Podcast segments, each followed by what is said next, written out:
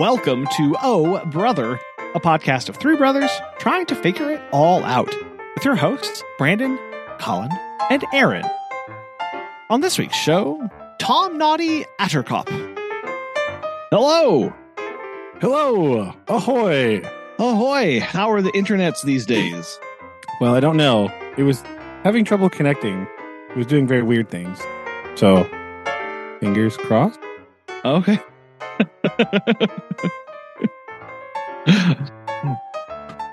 uh yeah, well, uh hopefully, hopefully it's uh, not as hot, but it is definitely more humid. Yeah, it actually rained, uh, which was surprising. Right? That's new. That's a new feature. It's a weather. thing that yeah, I didn't know we still had that that uh that module installed. Yeah. Weather raining. Who knew? Not me. I I will say it was one of those uh I went to use our windshield wipers and I was like what what where does that switch go? Like how Ah. like what is this? And I hadn't used them in so long, you know, they got that they got kind of old like little little little crusty, little little yeah, it's all dry. dried up, kind of. Yeah. Yep. So uh fortunately it rained hard enough that I got to use them for long enough that they kind of loosened back up and they were actually working. But those first that first minute was a little touch and go when I was like, these uh, are terrible.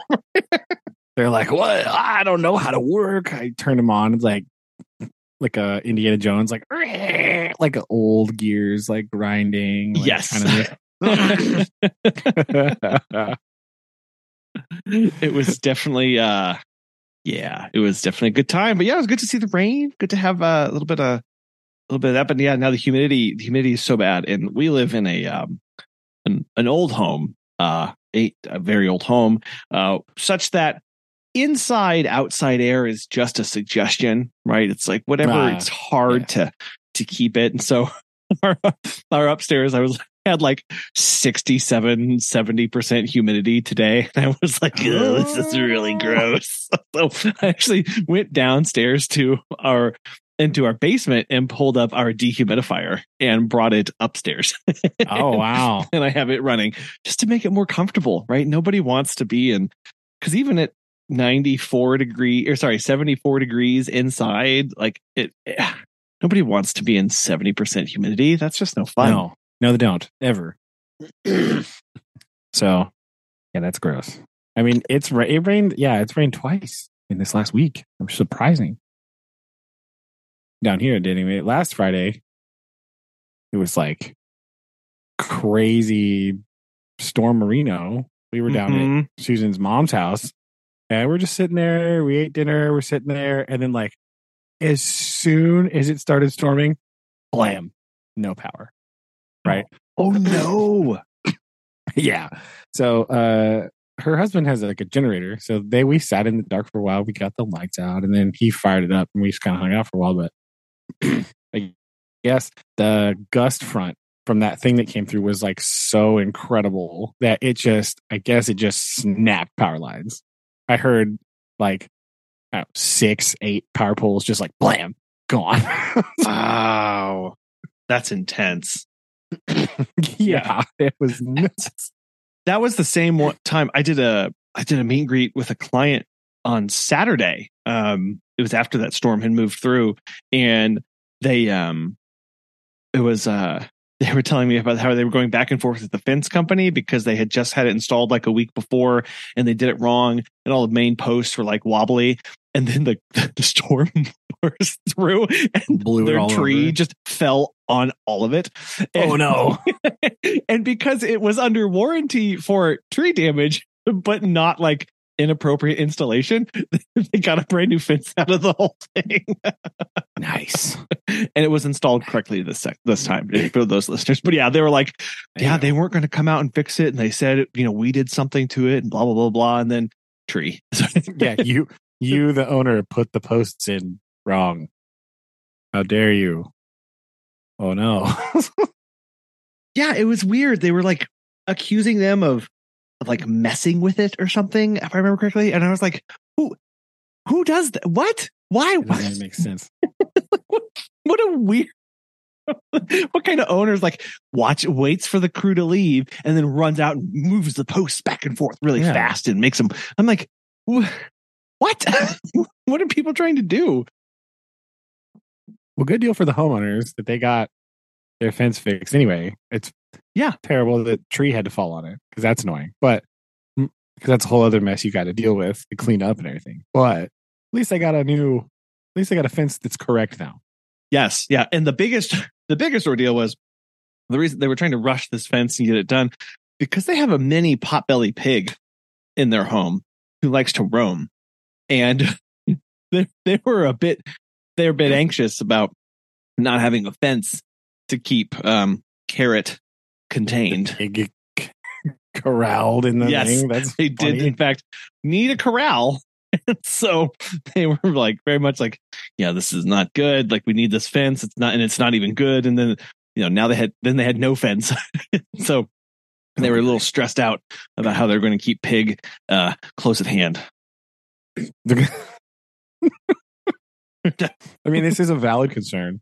yes it's is. a bit It's- weird when you say it out loud like that. But right right. like oh no i'm worried about my pig you know, roaming yeah, right. like- hmm, what? You mean pig roaming? right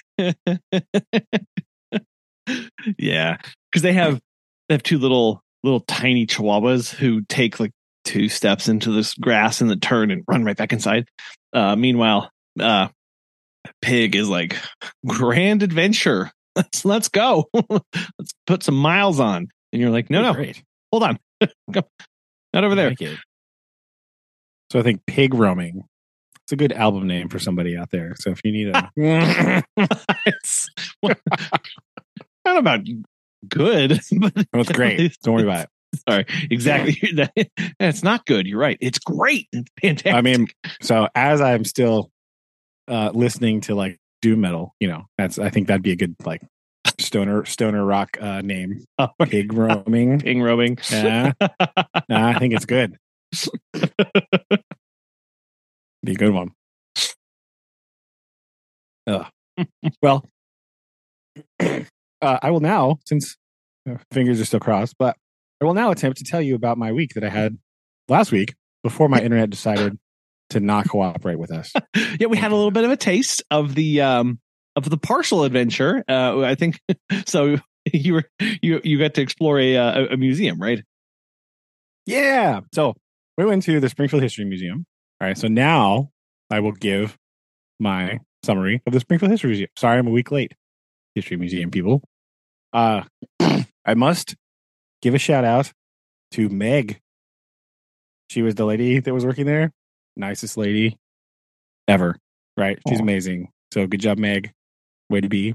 Shout out, Meg. Right. Um, but like I mentioned last week, we were going to go. So we went up there with our friends, right? And we walked into the building and they were like, uh, uh, what kind of ticket do you want? Which is not a question that makes sense, right? I was like, Right. what? What do you mean, what kind of ticket? I just want to get into the museum. what does that mean? And then she proceeded to point to the the pricing list. So they have a price for like adults and seniors and children and groups and, and whatever, right? Uh, turns out teachers are free. And as all of us were teachers, we did not have to pay any money to get into the Springfield History Museum. This is great. This is I. I this thought it was fantastic. uh, Uh, yeah. Susan thought it was even better because before we left, she was like, "You can buy lunch, and I'll pay for the museum visit." Oh. Huzzah! So she got away with that one. Let me tell you. That was- Um, wow. But in talking to Meg, well, well played, Susan. yeah, she. I think she knew. I think she was that one over on me. uh, but you know, in talking to Meg, she was like, "Yeah, you know, kind of weird because like we have all this museum with all this cool stuff, but people that live in Springfield don't think they need to go to the Springfield Museum. Right. So yeah, why know, go? yeah, I mean, so there that's wrong. That's a wrong thing to say um, because it's really cool, man. So like, excuse me. Uh, so we go inside. The first floor is all like, like Native American stuff, right? So they have this big section of that's not real. This this part's not like super big, but it's like a section about like the Native Americans that lived in in around the Springfield area, like pre, you know, colonial contact and whatever. Sure. So that's pretty cool. It's got like you know like the Kickapoo, right, and like the Osage and all that stuff. hmm So it's got a bunch of really cool displays there. Um, and then as you go up the floors, you just kind of sort of go forward in time, right? Oh, that's cool. So it's really kind of neat. um, you go up to the next floor, and it's like very early Springfield, like early 1800s stuff, like when it was founded. So it's got a bunch of stuff about like uh, just like a bunch of random facts about Springfield in there. It's really neat. They have a thing about they have this like streetcar thing, and you can go inside and you can like quote drive it like through time, and you can like stop at time periods, and it will like play a little video about that part of Springfield history. What? Yeah, it's cool. So like, you can sort of do that and go in there and and do all that stuff and talk about it. And it's so you can get what you want out of that because like you could sit in that thing for hundreds of hours probably, or just like pick a couple spots and you know move on. Um, but that's really cool. You can do a lot of stuff in there. Uh, that is where you can learn about the Great Springfield Cobra Scare. Yeah. Oh, oh, wow. That's that. oh, Okay. Uh, wow. Uh,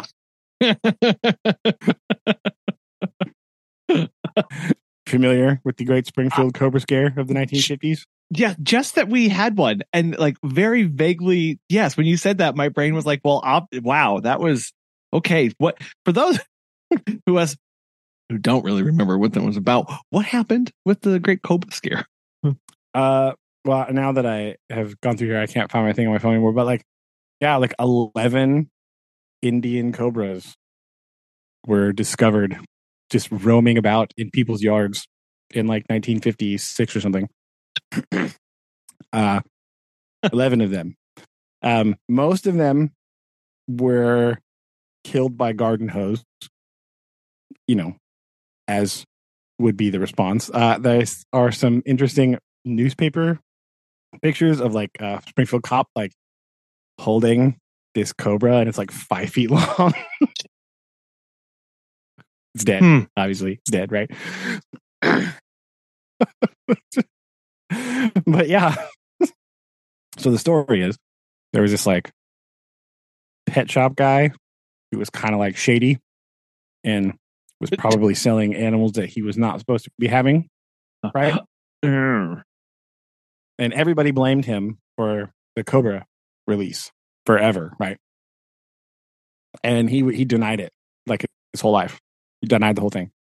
Well, in the eighties, a guy came forward uh, after being reassured by attorney that he could not be found at fault for anything, and he claimed responsibility for letting the cobras loose. Right. So what happened?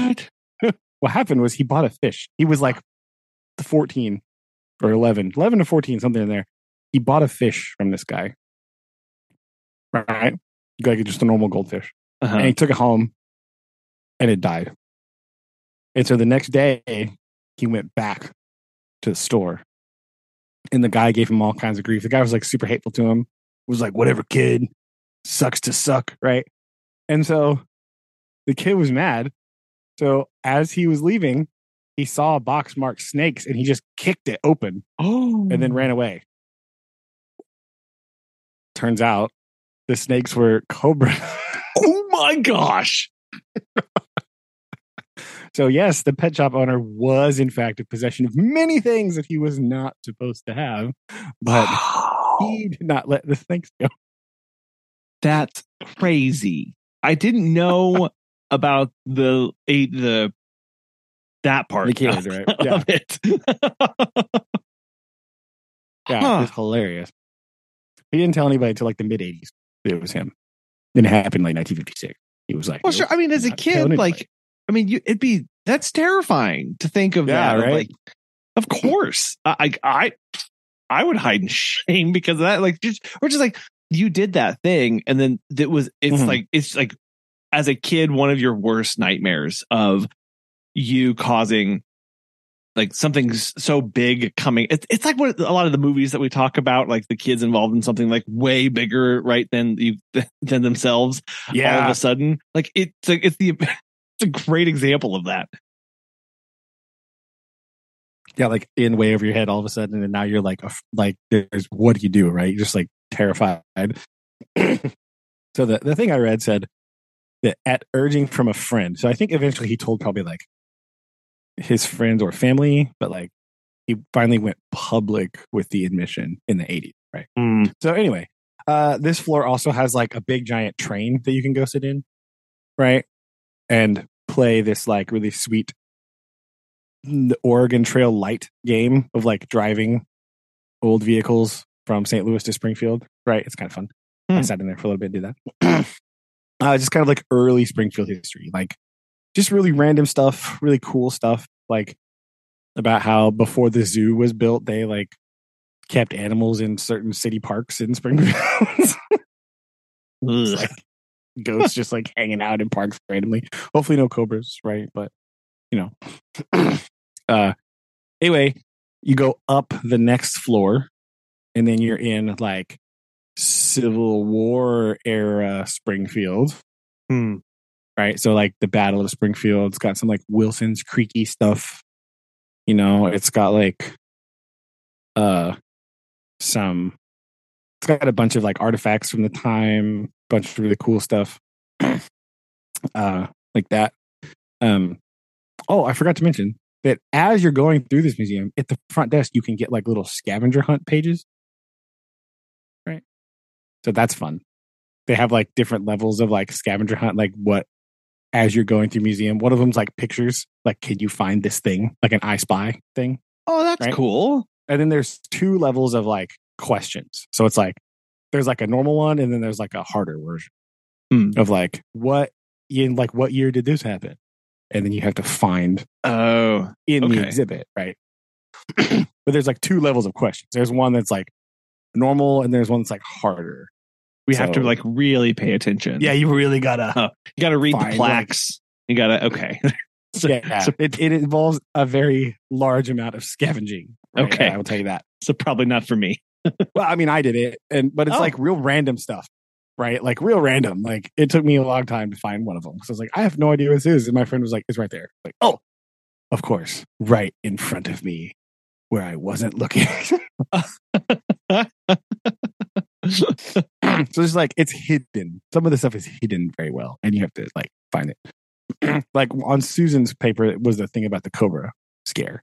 So that finding it in the trolley was uh, like we had to ask somebody like where is where is this at? I don't understand where it's hiding. yeah.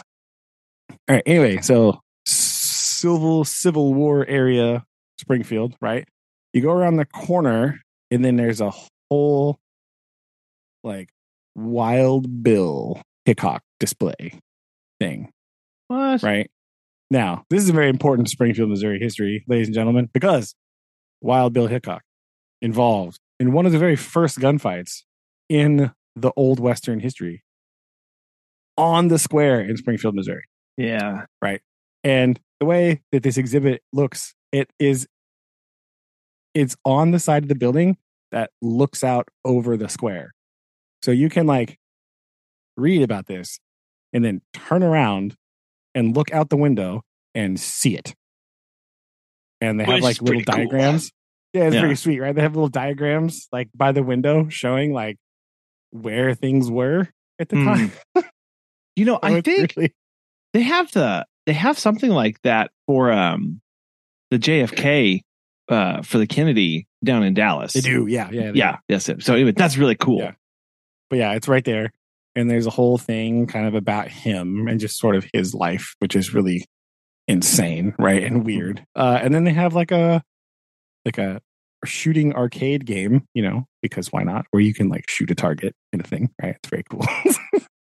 Yeah, might as well. Here in the mood. Might as well, right? Uh, and then the last part is like uh, Route 66 stuff, right? Which is like, you know, that basically kicked off in Springfield, that whole thing. So there's a, the last little section is all Route 66 related. There's a bunch of stuff in there. I did not know that naming Route 66 was such a fiasco, right? Oh. Lots of, yeah, lots of weird goings on. Like they, like, they were going to call it like Route 60, but it, but it like started in Springfield and then went to Los Angeles. But then the, some senator from Kentucky was like really upset because like his state didn't have any interstates in it and he really wanted one and it was oh, it's not fair to Kentucky and this isn't really even a transcontinental highway because it only goes halfway across the country and I'm going to cry Uh, about it. So, yeah. Um then there was a bunch of that and then the guy from Springfield whose name I can't remember now, but they basically were in a meet a bunch of meetings about naming the road and realized that 66 hadn't been used yet and we're like that sounds cool. Let's call it that. Boom. That's what it is. rad. what? yeah. Cause they, they were like, oh, we could, it could be 62. And they're like, no, that's lame. And like, I don't want to blah, blah, blah. Like, uh, it was a whole thing. So they decided that 66 was unused anywhere and sounded neat.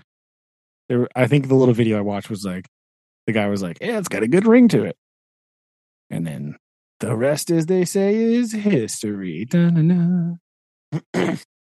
So, uh, yeah, but it was really cool. We spent a lot of time in there looking at all the stuff. There's really cool exhibits, lots of like hands-on things and lots of like little videos you can watch, interactive stuff that'll like it just there are like a bunch of screens everywhere, but they only play if you like walk up and touch them. You know, Hmm. so they're not just always like blaring at you and stuff. And then there's a couple big ones that are on the wall that play on a loop, you know, here and there. But it's really neat. It's really a cool place. So uh I enjoyed it. It was really fun. Lots of neat stuff in there. Lots of interesting little facts about Springfield, right? Which is cool. So, and it's like right on the square too. So it's really neat. It's like right there, right on the north end of the square, right by Boonville or whatever. So, yeah. Yeah. Yeah. Help set the uh, the ambiance of that for sure. Yeah. That's really cool. Right downtown. Lots of stuff. Really modern, really up to date. Uh, and Meg is amazing. So there you go. There you go. Well, cool. And so you you went with a, a small group of friends, or Yeah, right? some teacher friends, right? We decided to go up there check it out. And yeah, spent a couple hours in the museum looking at stuff, hanging out, having a good time. So yeah. Very fun. cool. That's great. Well, so uh, out of the um, number of um, um, I don't know um, trolley cars, how many? What? How would you rank it? Mm. Let's see. I would definitely give it a solid five out of five mule pulled ca- trolley cars. That's what I would give Love it. it. Fun fact Springfield's earliest trolley cars pulled by mules. Boom. I figured There there you was a tie in It's there. on the, Oh. it was on display. There you go. cool. Yeah, they just have. There's a lot of really cool, like little random stuff that you like that I didn't know. Like, I guess, um, uh, right after the Civil War, there was a huge monument to General Lyon, like right in the middle of the square. Right, General Lyon, for those of you who don't know, has the unfortunate distinction of being the first Union general to die in the Civil War Uh, yeah. Wilson's Creek National Battlefield. so I'm- he died in the Battle of Wilson's Creek.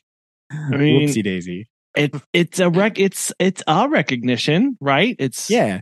Yeah. uh, And so they uh basically there's this big monument, big marble column thing that they put right in the middle of the Springfield Square, right? Later on, when they were running trolley cars, so they they ran trolleys down through there, right? So there was trolley line that went from Boonville down south there. Um and they measured so that the trolley lines would not hit the monument. They forgot think about the trolley itself being too wide. So they were like, As- "Oh, It happens. Yeah. Happens. the tracks know. fit, but then once you put a trolley car on there, Uh-huh. it wouldn't really work. It's So like good. when I measured for our refrigerator and I forgot about the depth with doors, right? And I was Yeah, like, yeah, ah, yeah. no, like the body fits, but with not. doors, Yeah, not so much. yeah. So they they pulled it out, and it's now in the the cemetery. That's the big national cemetery, the whatever the big national cemetery over on uh, like Glenstone or whatever. Oh yeah, I think that's yeah. where it's at. and they and in this display, they had a piece of the original fence that No was around the monument. Yeah, like whenever they moved it, somebody bought it for their garden, and it was like in their house. And uh Susan asked the lady about it, and they don't really know exactly where it came from because it they got it a long time ago, so they didn't. There was not no good clear record of provenance here, but like uh-huh. somebody bought the fence and like had it in their house in Springfield, like in their garden fence. That was it. It's this Wild. big wrought iron, 1860s wrought iron fence, right? yeah, And- that's so crazy. and and then they, uh I guess the owners of the house knew where it came from because whenever they I don't know, somebody bought it, blah blah blah, changed hands, and then it just somebody donated it to the museum. So they have it up in the Civil War thing. Like there's like a, a whole wall about the monument, and then like attached to the wall right in front is the fence. It's really cool. Like Huh? it's really neat. There's like little random stuff like that. It's like, whoa, that's really cool. Well, yeah. Those are just like little neat stuff. All Yeah. over, you know. Well, it, it's crazy to think about how those, how many of those little quote unquote little piece. I mean, it's it's it's a it's an inconsequential piece of history, right? Of Yeah. oh, it's the fence, but it's the fence, right? And how many of those pieces are in attics or in people's gardens or in woodsheds or in basements Yeah. or were Really used as part of a redecorating scheme of their like I think about that um the numbers if you go into uh, in the town where we live if you go and um go into a lot of the antique shops there they I've never seen this before and, and I think it's just this place but when people go in they remodel a, an, an old home a historic home or they go to tear it down they pull all of the crown molding out and like the staircase banisters out and they'll resell that to these shops. And so you can go in and buy crown molding from a home that was built like in the 1850s and such. Um, which i- is like how many of these other like historic homes from the town have been pilfered and, torn apart and now are just scattered now back throughout the, the community. Why would you take out the banister? That seems important to me. Uh, I feel like well, because they're gonna, you know, they come in, they go, "Oh, I don't want this old banister. Um, we want a more modern one or whatever." So they're gonna put in something instead you of want the old one. Come on, you know Yeah. you do. It's fine. Oh, I, I want the old one. So I mean, I'm the person that's coming into these shops going, "Oh, look at this crown molding. Oh, look at this. Oh, what could you do?" so I mean, I'm part of the problem, but that's beside the point. nah, it's fine. It's not Yeah. a problem at all. It's all good. But yeah, it's just like there's you know whenever you at any museum, right? You kind of have that like you're looking at this like random thing, and you're like, huh. I wonder how that ended up here, right? Mhm. Like, yeah, where what was the journey of this random thing to get here, right? Whether it's the Civil War like little doctor bag thing or like oh, the drummer boys drum thing, right? The like all kinds of like crazy stuff, or even just like you know the the Route sixty six thing. Like they have some of the old like uh, the little drive in speakers, you know, like where where did that you know what is this? yeah. uh, also, I learned that we were sitting there reading the Route 66 timeline thing. It's this huge wall that goes through the middle of the room that they have all the stuff. And we were reading about this thing, and it was talking about like people that became famous that performed in Springfield, right? People like Frank Sinatra and Elvis Presley performed at the Shrine Mosque. I was like, whoa, What? hold on. what? Back that up with just what quick moment. like, what do you mean? I, Oh. like, well, I didn't know that. Huh. yeah. And I guess there's a, so like there was this kid, I can't, I, again, I don't remember his name, but there was a kid who lived in Springfield and like he really wanted to go see Elvis. Uh, he was like, he, he'd been teaching himself how to play guitar and had a bunch of guitar lessons, right? And like he didn't think Elvis played the guitar particularly well, right? Because Elvis kind of like just like smacked it, you know? Sure. And he was like, that's not cool. Kid's like 12. Uh, and he really wanted to go see Elvis. uh, but his mom and dad wouldn't buy him a ticket. So they went to the lake and he sneaked out on his bicycle, What? went to the Shrine Mosque, got in somehow, managed to get backstage and talk with Elvis and like showed him some stuff on the guitar. And Elvis's quote is being like, What in the all right, that's good, yeah. And uh fast forward a few years, Elvis hires this kid to be in his band, and he played in the band for like ever. Whoa. Okay, that's crazy. yeah, Wow. Wow. yeah.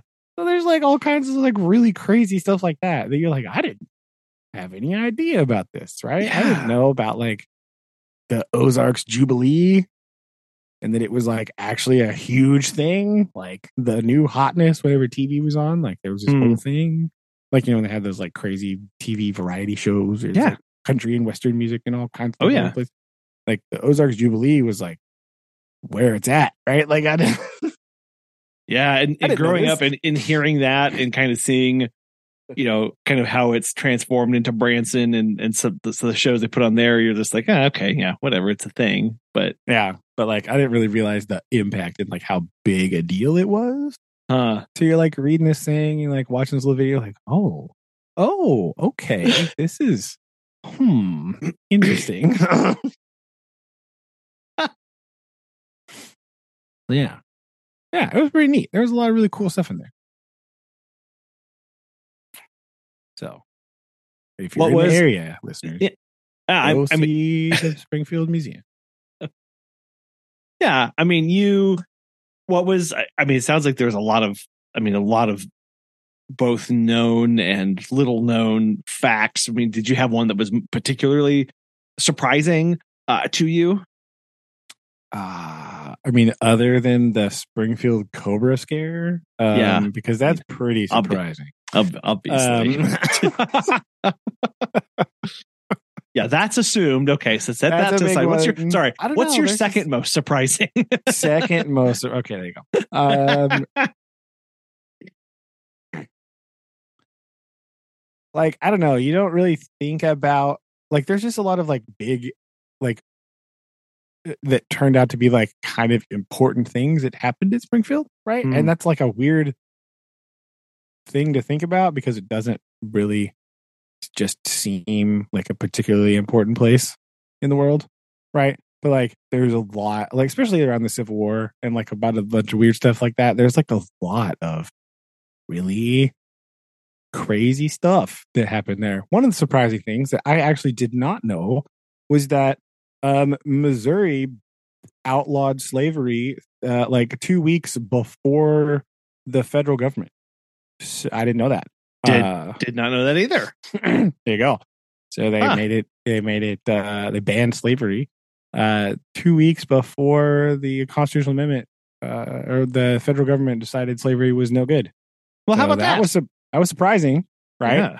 That was surprising, especially given the current state of Missouri politics. Right, they're kind of behind the times on everything else. So it's good to know that we were on the front foot on that one. Um,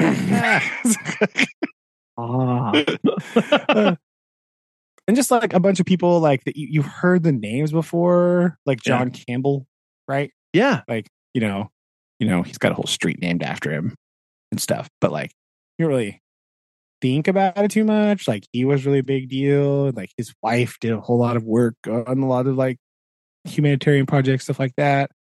Um, I forgot that Pythian Castle used to be a hospital. Yeah. Okay. Uh, it was like a huge hospital during like the wartime, like World War II time. Like it was like a really big, important Mhm. medical hospital thing because it was so close to the old airport that's down there, downtown over there. Over Yeah. on- was that division or whatever? Yes. Uh, and they could that was just big enough to land like certain military planes, so they would actually it was like a big, big time army hospital. Oh, that's right? crazy. Yeah. And so like it was like the O'Reilly the hospital. like Hmm. oh okay. I forgot about that part of the that right? Like, oh, okay. So that was another really cool thing. Where it's like, oh, and like there was a the one of the floors had like a exhibit that's like not all the time there. It was like a it's about like wartime uniforms and camouflage stuff. And they had just like a bunch of local things in there. Some of them you look at like uniforms from other countries and you go, that's not camouflage. I don't know who you're fooling here. But Wait a minute. they had a Hey. they had a bunch of stuff like that. And so there was this guy in Springfield, and like he couldn't and this is World War II time. Like he he was ineligible to serve. Like he couldn't sign up. I think a medical condition, like he was he couldn't sign up. And so he was like a business owner. And so he decided that he was just going to send stuff to the soldiers, like letters and like Hmm. care packages and like all kinds of stuff like that. And so he like his company had like this big dedicated campaign of like writing to the soldiers and like all stuff. So they had a bunch of the letters that he either sent or like they sent back to him, right? Kind of in this cabinet, this display thing. It was that was really neat too, just seeing how like you know little you know that was such a big important thing to some of those people, right? They just had that.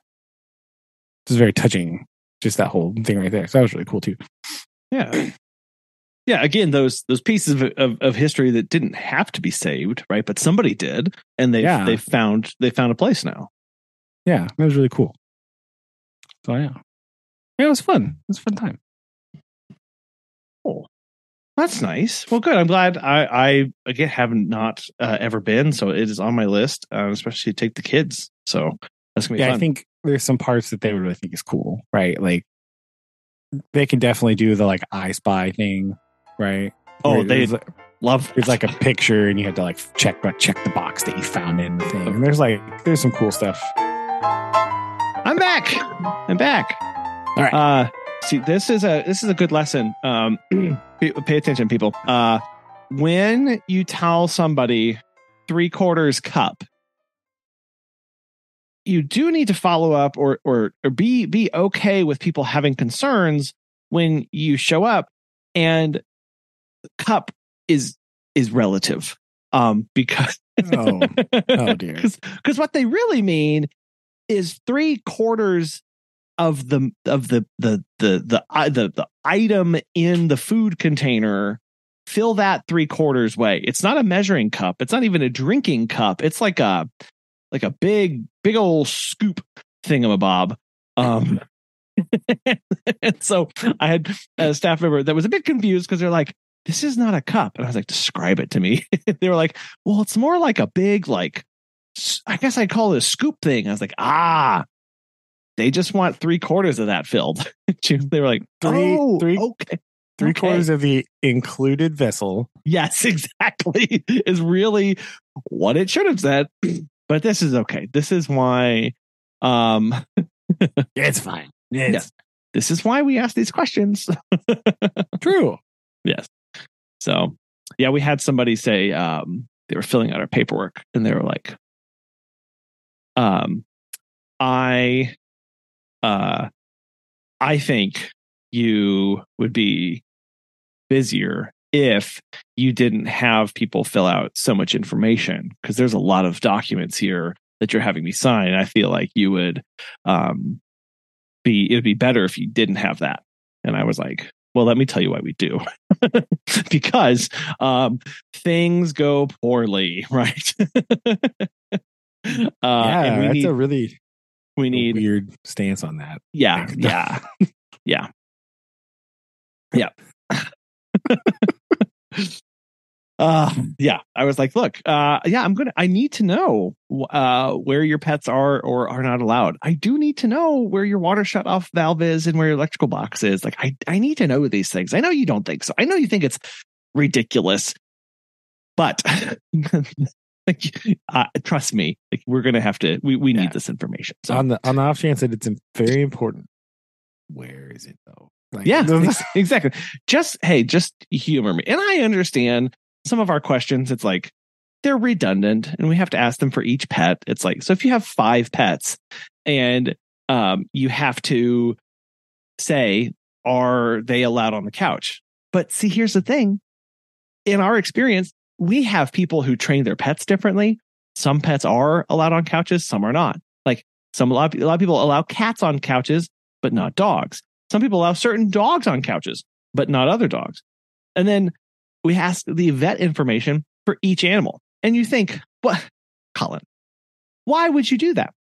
Well, because we have clients who have like six animals and they take them to four different vets just because. like that's just how they run their life.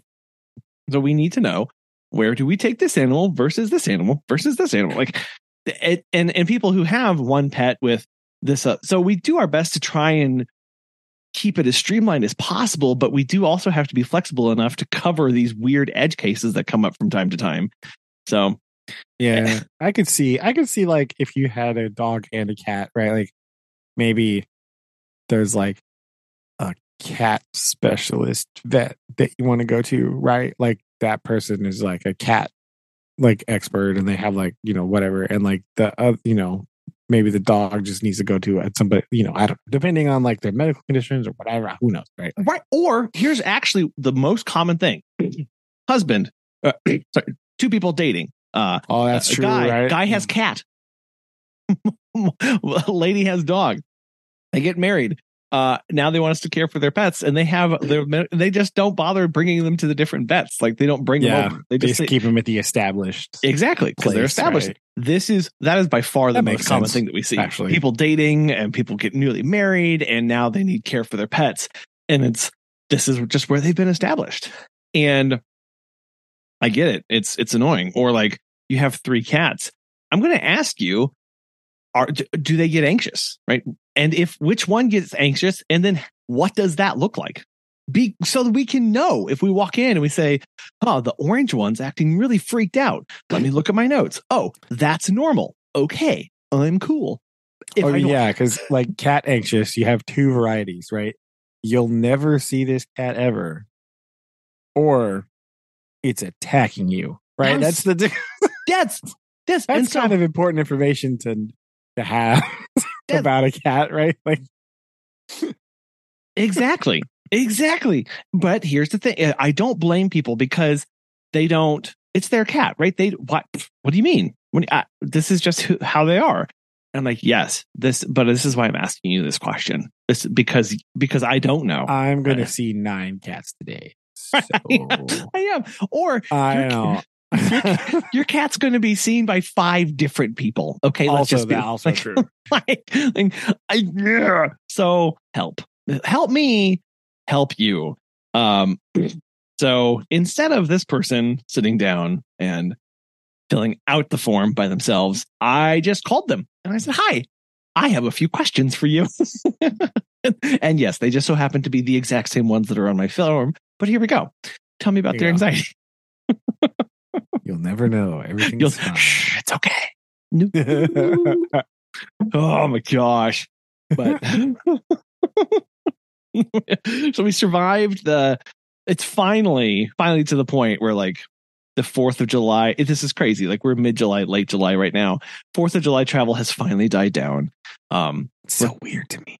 we're we're, we're somewhat we're like kind of back to normal and then all of a sudden i don't i we our two service areas we have one with 21000 people in it we have another with 190,000 people or whatever. I don't know the population. It's, it's not relevant. One's It's big. like literally, uh, it's almost 10 times the Yeah, size the other one. the other one. and man, that 21,000 population town, it, I don't know. it's insane. Like we, we are booked to the max all on ran on the most random of weekends and in the middle of weeks. Like, it just it's like, oh yeah, seven of our clients just need want to travel this weekend. Have fun. And you're like, oh my gosh, like how Where is- are you going? Why? Exactly. Like where are you going? Well, and then we found out that sometimes we have several we have several clients who all travel together. And they're like, oh, let's go to let's go to you know Banff or let's go to Colorado or let's go to such and such um for for the weekend or for a getaway or they've all been here's the other thing like a lot of them have they grew up in the town and they're all best friends and so they take vacations together or they'll go celebrate Uh, you know 60th birthday parties together or that kind of stuff. So that's but they're all in each other's and they're all in their kids weddings and that you know so they run in the same groups. Um but then there are times where i'm like look i know you two don't know each other but like why are all seven of you traveling to this weekend? Like I, i'm i'm very confused but okay. So it's it continues to just I, I don't know it's a weird market. It's a weird market. Uh so there you go you aspiring uh, pet sitters out there if you're in a, if you're like oh i'm in a small town i'm in a rural area l- trust me y- you get connected with the right people. Well, I- seriously, like tomorrow. So we talk to a lot of people who run solo businesses, and they don't, you know, th- they will say the maximum, the maximum number of visits I will do is 14 visits a day, or 16 if I'm really pushing it. Like that's where Yeah. people find their sweet spots. Mhm. Tomorrow is, um, so today and tomorrow, one of my staff members in that town, uh, she had she had 12 just, just, just I'm like like, crazy. what? And and and there were more visits than that because there were six visits in the evening that she doesn't do. She just works mornings and afternoons. And she had 12. it was like, well, where did that come from? Good gravy. so anyway, all that to say, it's been it's been it's been crazy. Um, but it's been it's been good. Hiring is finally we've we're, we're still we learned our lesson. So we've got a new hire in. Um, he's doing fantastic. Uh, he's a younger guy and just he just just what he wants to do. He just wants to do this. He likes being active. He likes the fast paced nature of it. Um, which I'm like great because I've had people who don't like that. So welcome.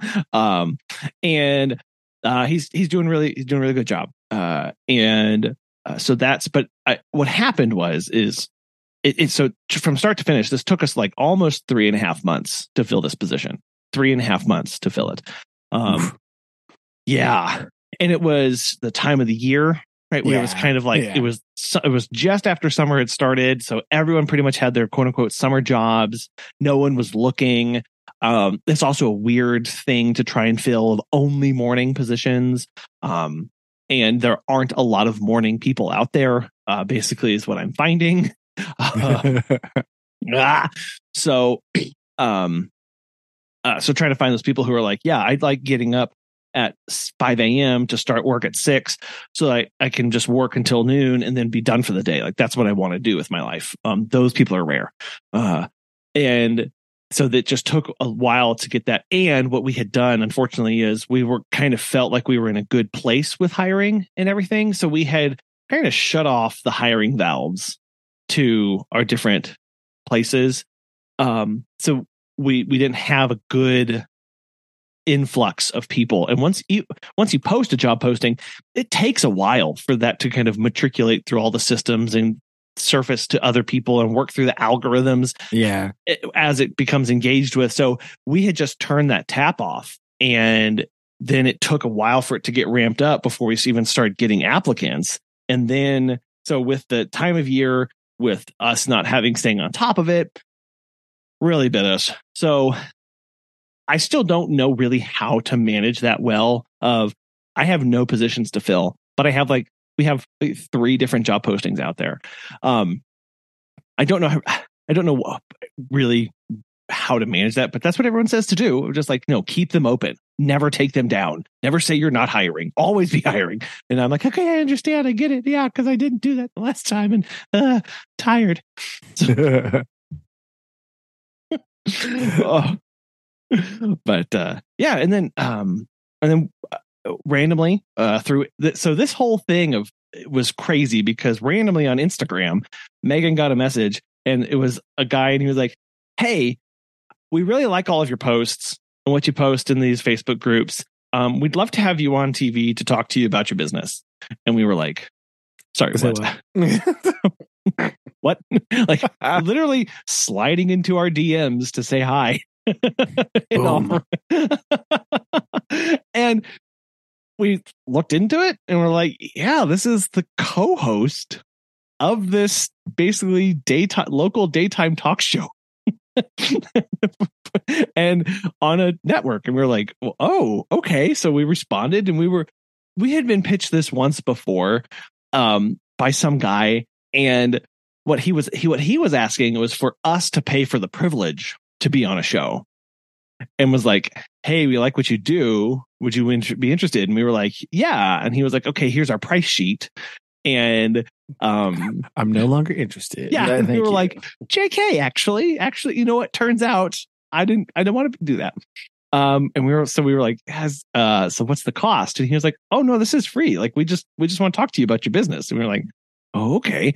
So he's like, what's a good email? We emailed. And then he was just like, yeah, show up at this day, this time. Here's the gate code see you soon. And then, and that was pretty much it. like there was no real prep work or like what to expect or how it functioned or anything like that. so we just showed up at the TV and sat awkwardly in the green room with the musician from Branson, uh, waiting to, for him to go on his segment. and then we, nice. Yeah. Yeah. Uh, and so just went on air and chatted and for four minutes and 30 13 seconds or whatever it was and uh, it was kind of cool. The kids got to be in the the studio with us. So uh, they got to s- sit against the wall. So they were kind of looking at the backs of the camera operators oh, that were then cool. in front of us. Yeah it was it was pretty cool. They they said they really liked it.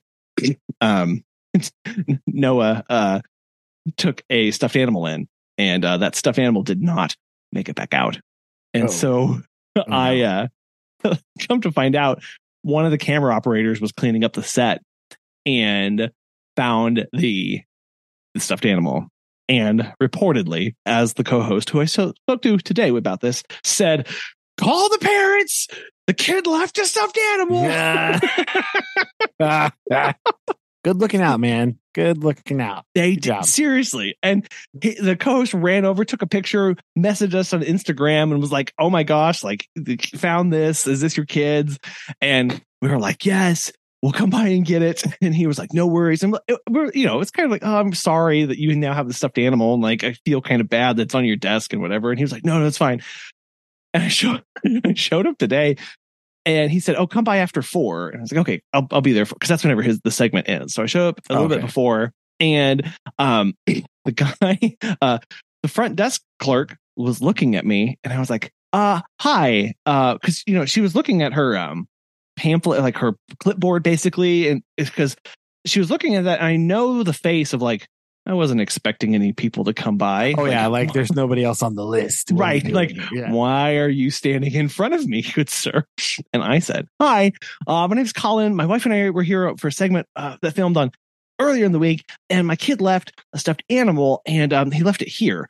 And when I said that, her eyes got big and she was like, You're missing a stuffed animal? And I was like, uh yeah. And she's like, Do you know where it was? And I was like, Oh, well, I think it's in the back. And she like grabbed her keys and ran around from the desk uh, and was like, uh, we're going to find this animal.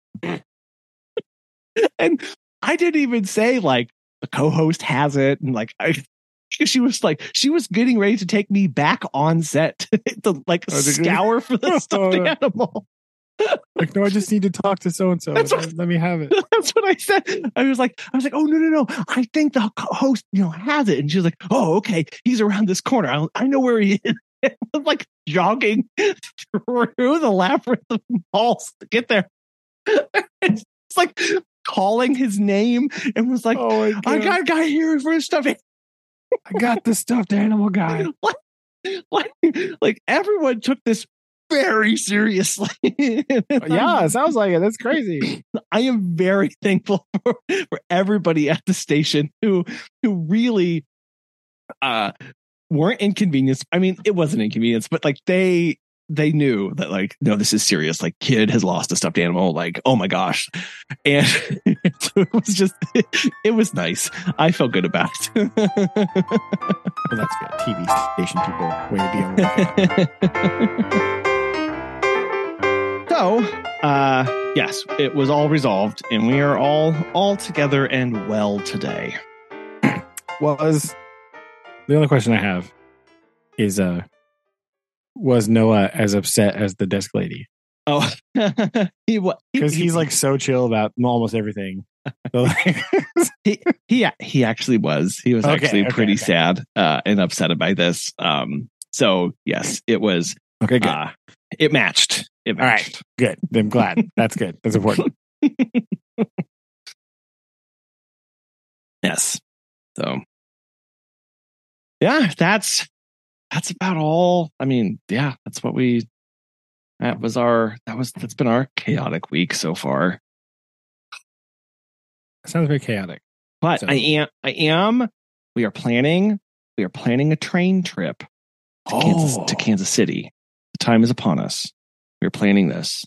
We will drive. We will. We will go from our city because I have never been in a city that has a train station. This is weird to people all over the globe and That's even true. most parts all of our European listeners are laughing at you right now. Yes. Like, I've never and it's it's three minutes from my house. So it's, it's like walking I, distance. I can't not go to this. Like don't even not. have to drive. And so I we have to. Um and so we're gonna go, we're gonna go um into Kansas City and uh we're gonna go to Legoland uh, because that is in the Discovery area, which is nice. r- right across the street from uh, the the train station, uh, which is where also our hotel will be. So it'll just be wonderful. we don't have to yeah. drive anywhere once we get there. We're just going to explore like Union Station and surrounding area, and oh, yeah. nice. I'm very excited. That place is awesome. Very excited about this. Um, spend a couple days over there, and then take the train back home. So and it's Union, Union Station has right. That's the big giant building, right? Yes. Yeah. Okay. I was making sure I was thinking of the same place. In, in the one of the rooms is just like a model train thing, and it's just like a hmm. it's like a donation, right, to get in. He's like whatever and it's like this huge room of like a bazillion model trains everywhere. Hmm. At least it was there a couple years ago when we were there. Okay. So, because I remember thinking at the time, Susan and I were like, oh, yeah, Noah needs to be in this room right now. So that was.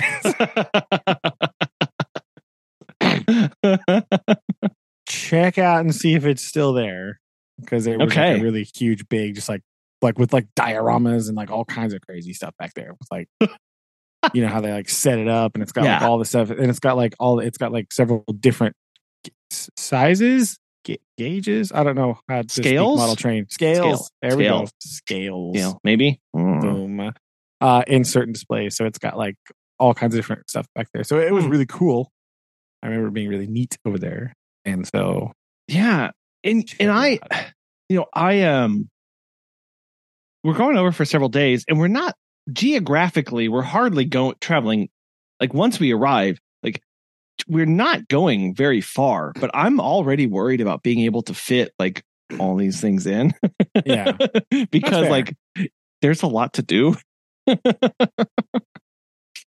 will the children have the stamina to do them? Or they'll be like, yeah, we're done walking for a little well, bit while here. We're gonna just Yeah. I mean it definitely definitely is a a, a worry.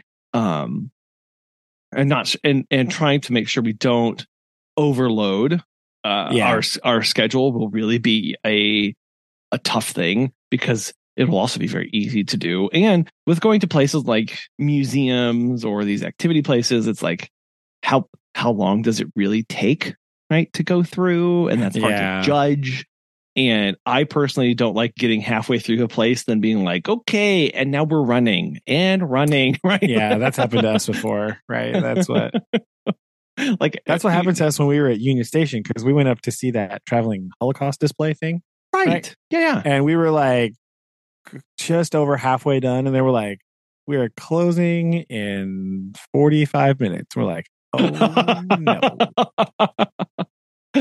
that's not really going to work for us." Um, so that's that's bad news. Um, yeah. This is what I don't want to have happen, but you know, it's like how do you you can't really stop it in a lot of instances. So anyway, yeah.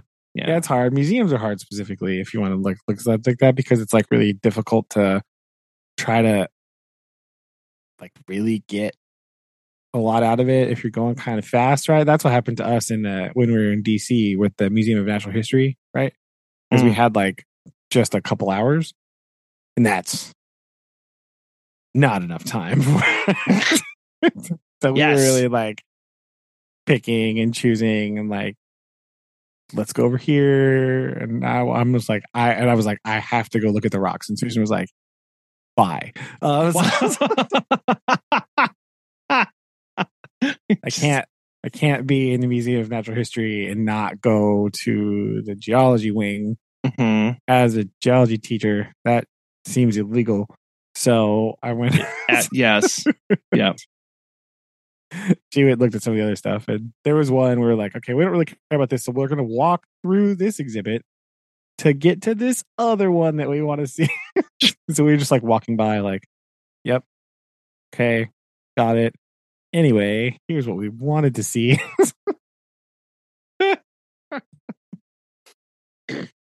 Difficult choices were made so Yes. i understand your pain. Mhm. So we uh yeah, so that that we're very very excited about that coming up. Um and uh that'll be here pretty soon because then we get we get kind of get kind of crazy again. So, you know, that's yeah yeah just and and while it's kind of weird, but like while Megan and I aren't out doing pet visits normally, like when I'm not covering for Yeah. like normally, like while we're not doing that, so you're like, oh, like what's the day hold? you know, it's like well, we do. It's it's very chaotic most days. all like kinds of crazy managerial things i can imagine phone calls at all hours of the day. Right? Come Yeah. Hoot, like, you know. Um so that's uh that's just something where it's like it's hard to truly take a step away and and relax. Um oh yeah for sure right? Like that's so that's what we're hoping to be able to um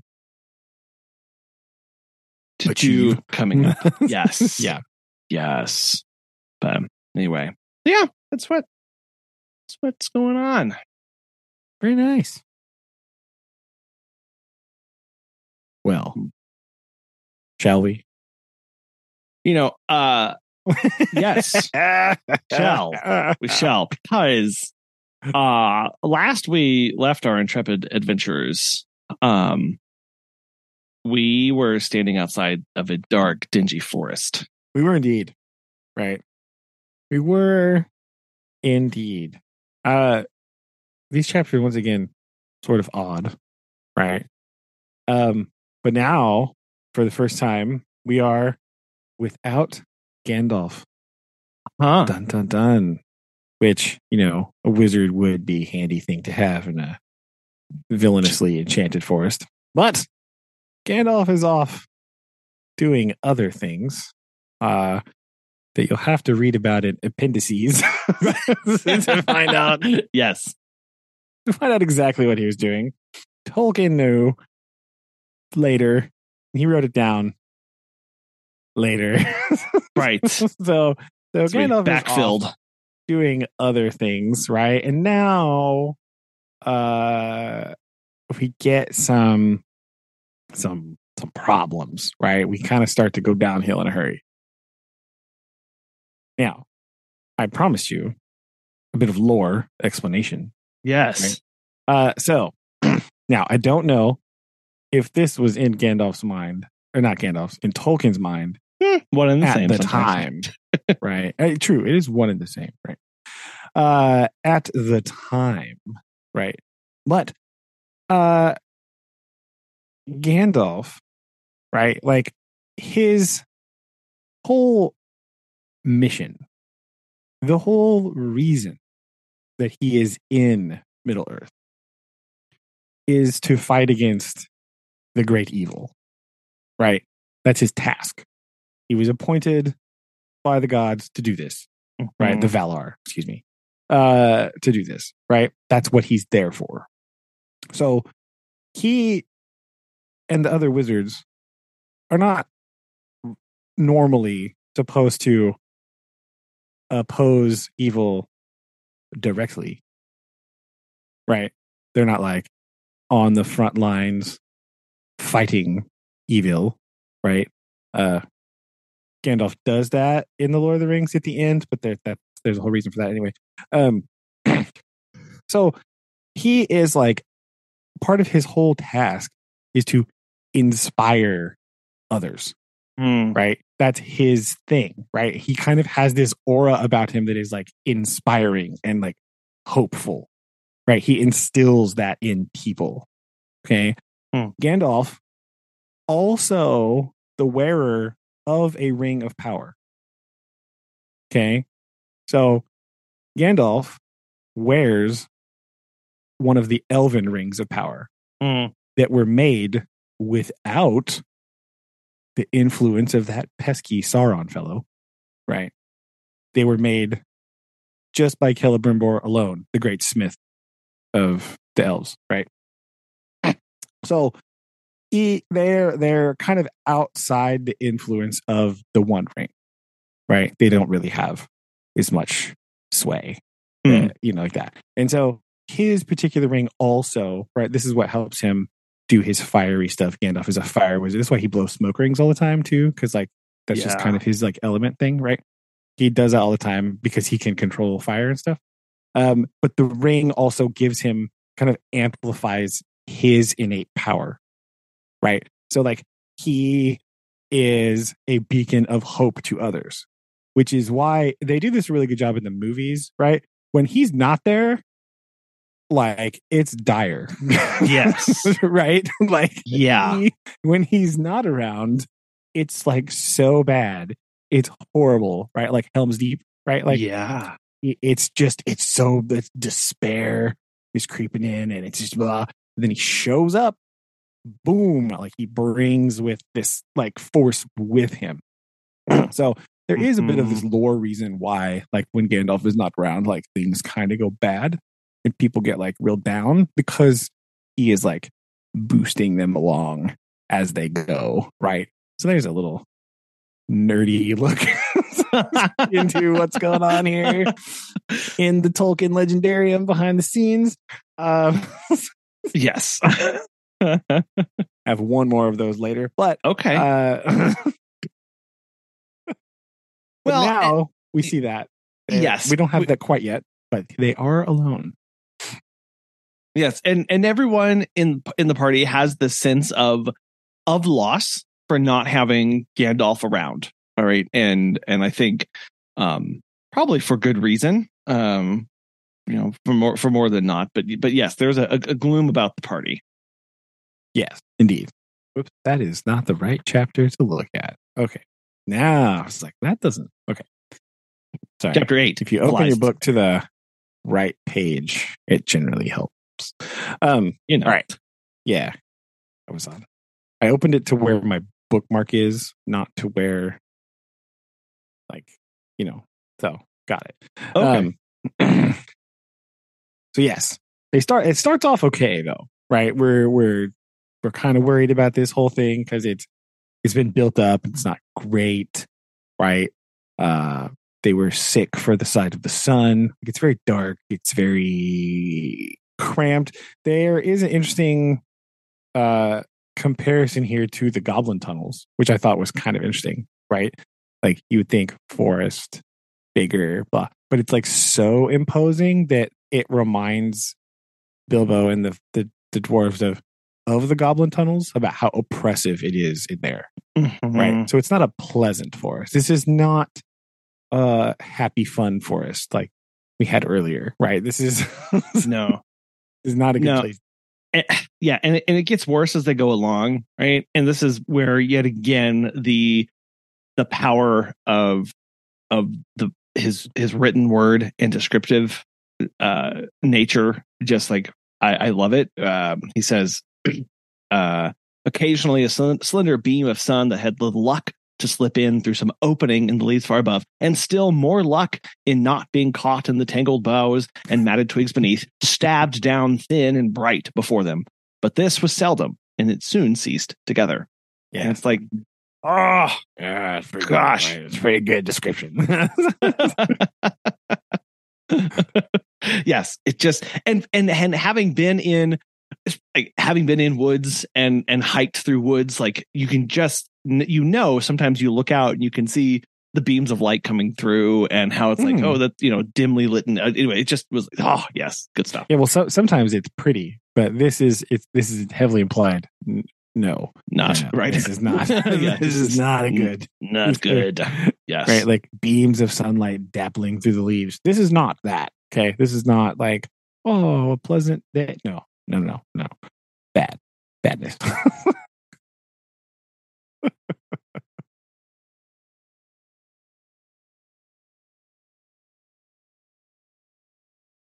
And it gets worse, right? Mhm. because uh, I mean it's not going well, right? It's, it's going poorly, but then they end up at a river, right? And they Ah. now they've been warned: do not go in the river. it is bad, right? This is not where we want to be.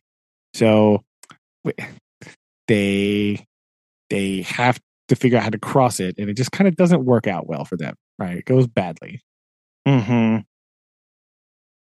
uh, because yes th- this this is the river that Beorn was warning them about about yes, not drinking from, becoming drowsy, um, potentially having issues with.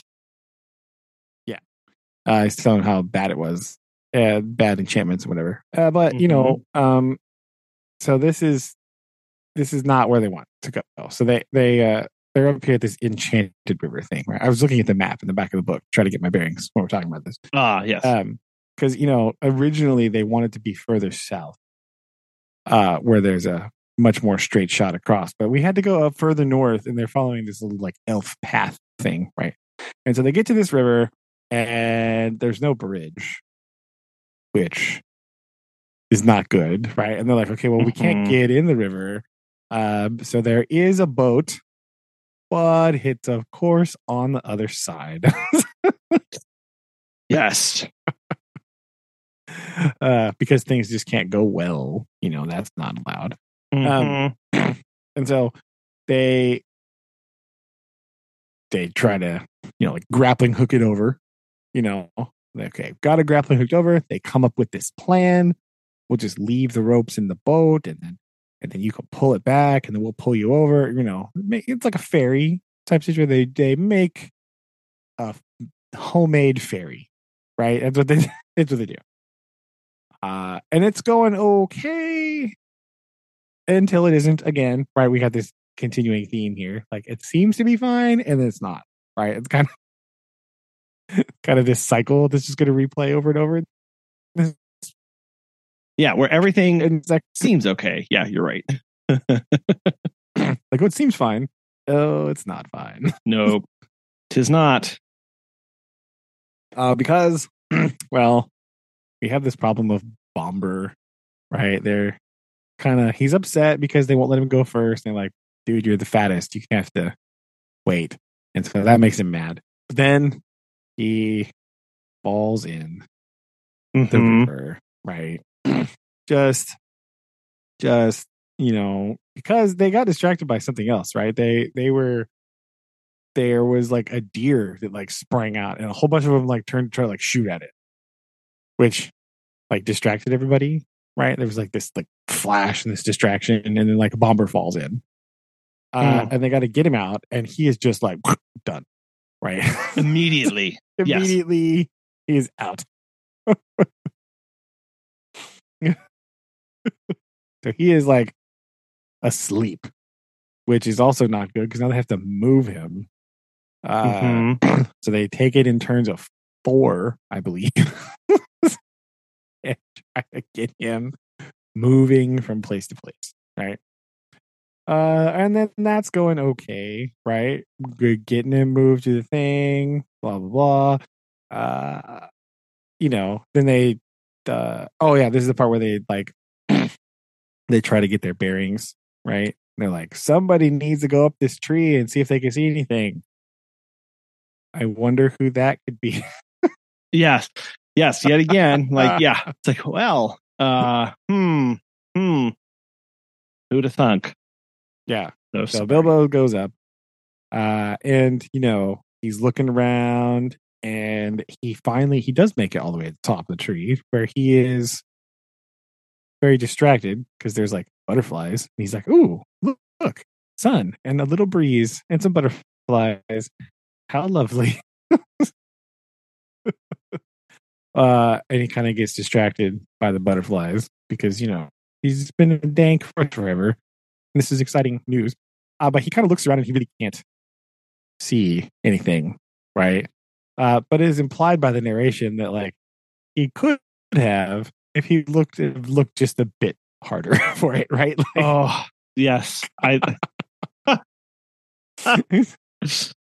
oh, yes. Yeah. Where it's like, actually, as I have told you, they were not far off the edge of the forest. And if Bilbo had had the sense to see it, the tree that he had climbed, though it was tall in itself, was standing near the bottom of a wide valley, so that from its top the trees seemed to swell up all round like the edges of a great bowl, and he could not expect to see how far the forest lasted. I'm like, ah, yes. Ah, eh, rats. yeah. So again, close, but no cigar. You know, um, no, no, no. Sorry. Uh, yes. Uh, but but now we're getting in tight spot because we're like running out of food, right? We're Uh-huh. running out of water. We're kind of like not really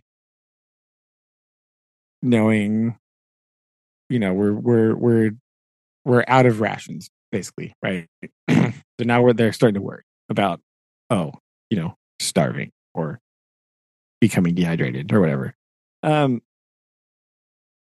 So they're in this tight spot and they see, you know, uh, they're they're drawn off the path by a light, right?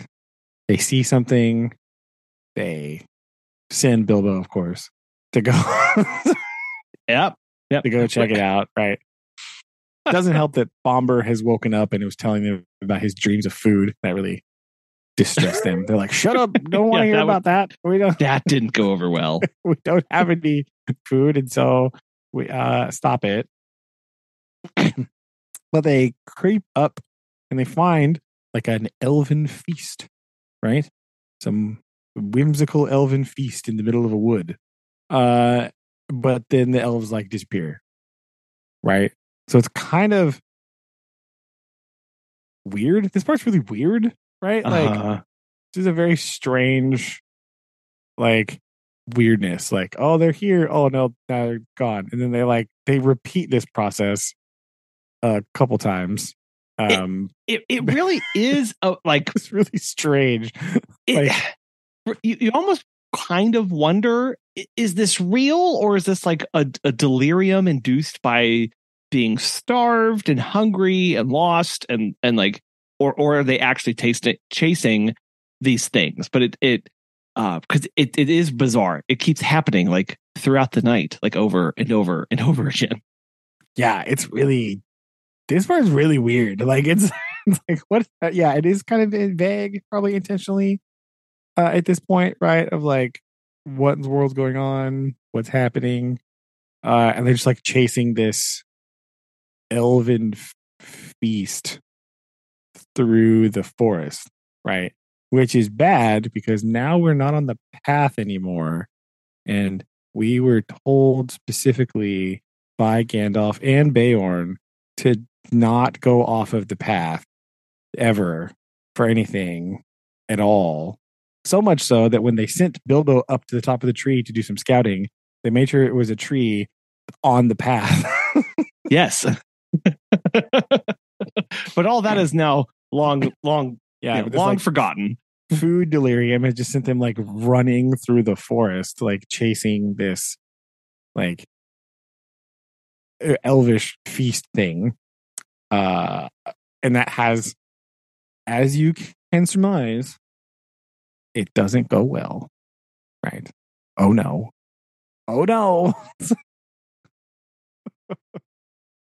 because this is where the chapter gets its name from, and they find Ah. apparently 700 million spiders. Gigantor spiders. Giant, Yes. gigantor spiders living in the wood that uh capture them all, right? While they're like in distress or not being able to find this thing, they are swooped upon by some spiders. Boom. oh man. Yeah. Ah. Yeah, and that's where he uh yeah, because he he can't find them and he yeah, he sits down and he's like, Well, I'll just search for them in the morning. And that's where he Yeah. yeah. Them. yes.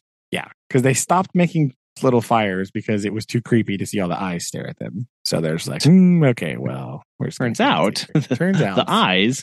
Yeah. We're following you. yes. right? But now we have some like very abrupt like character development here from Mr. Baggins. Yes. Right? Yeah. He like all of a sudden is like I will save the day now, right?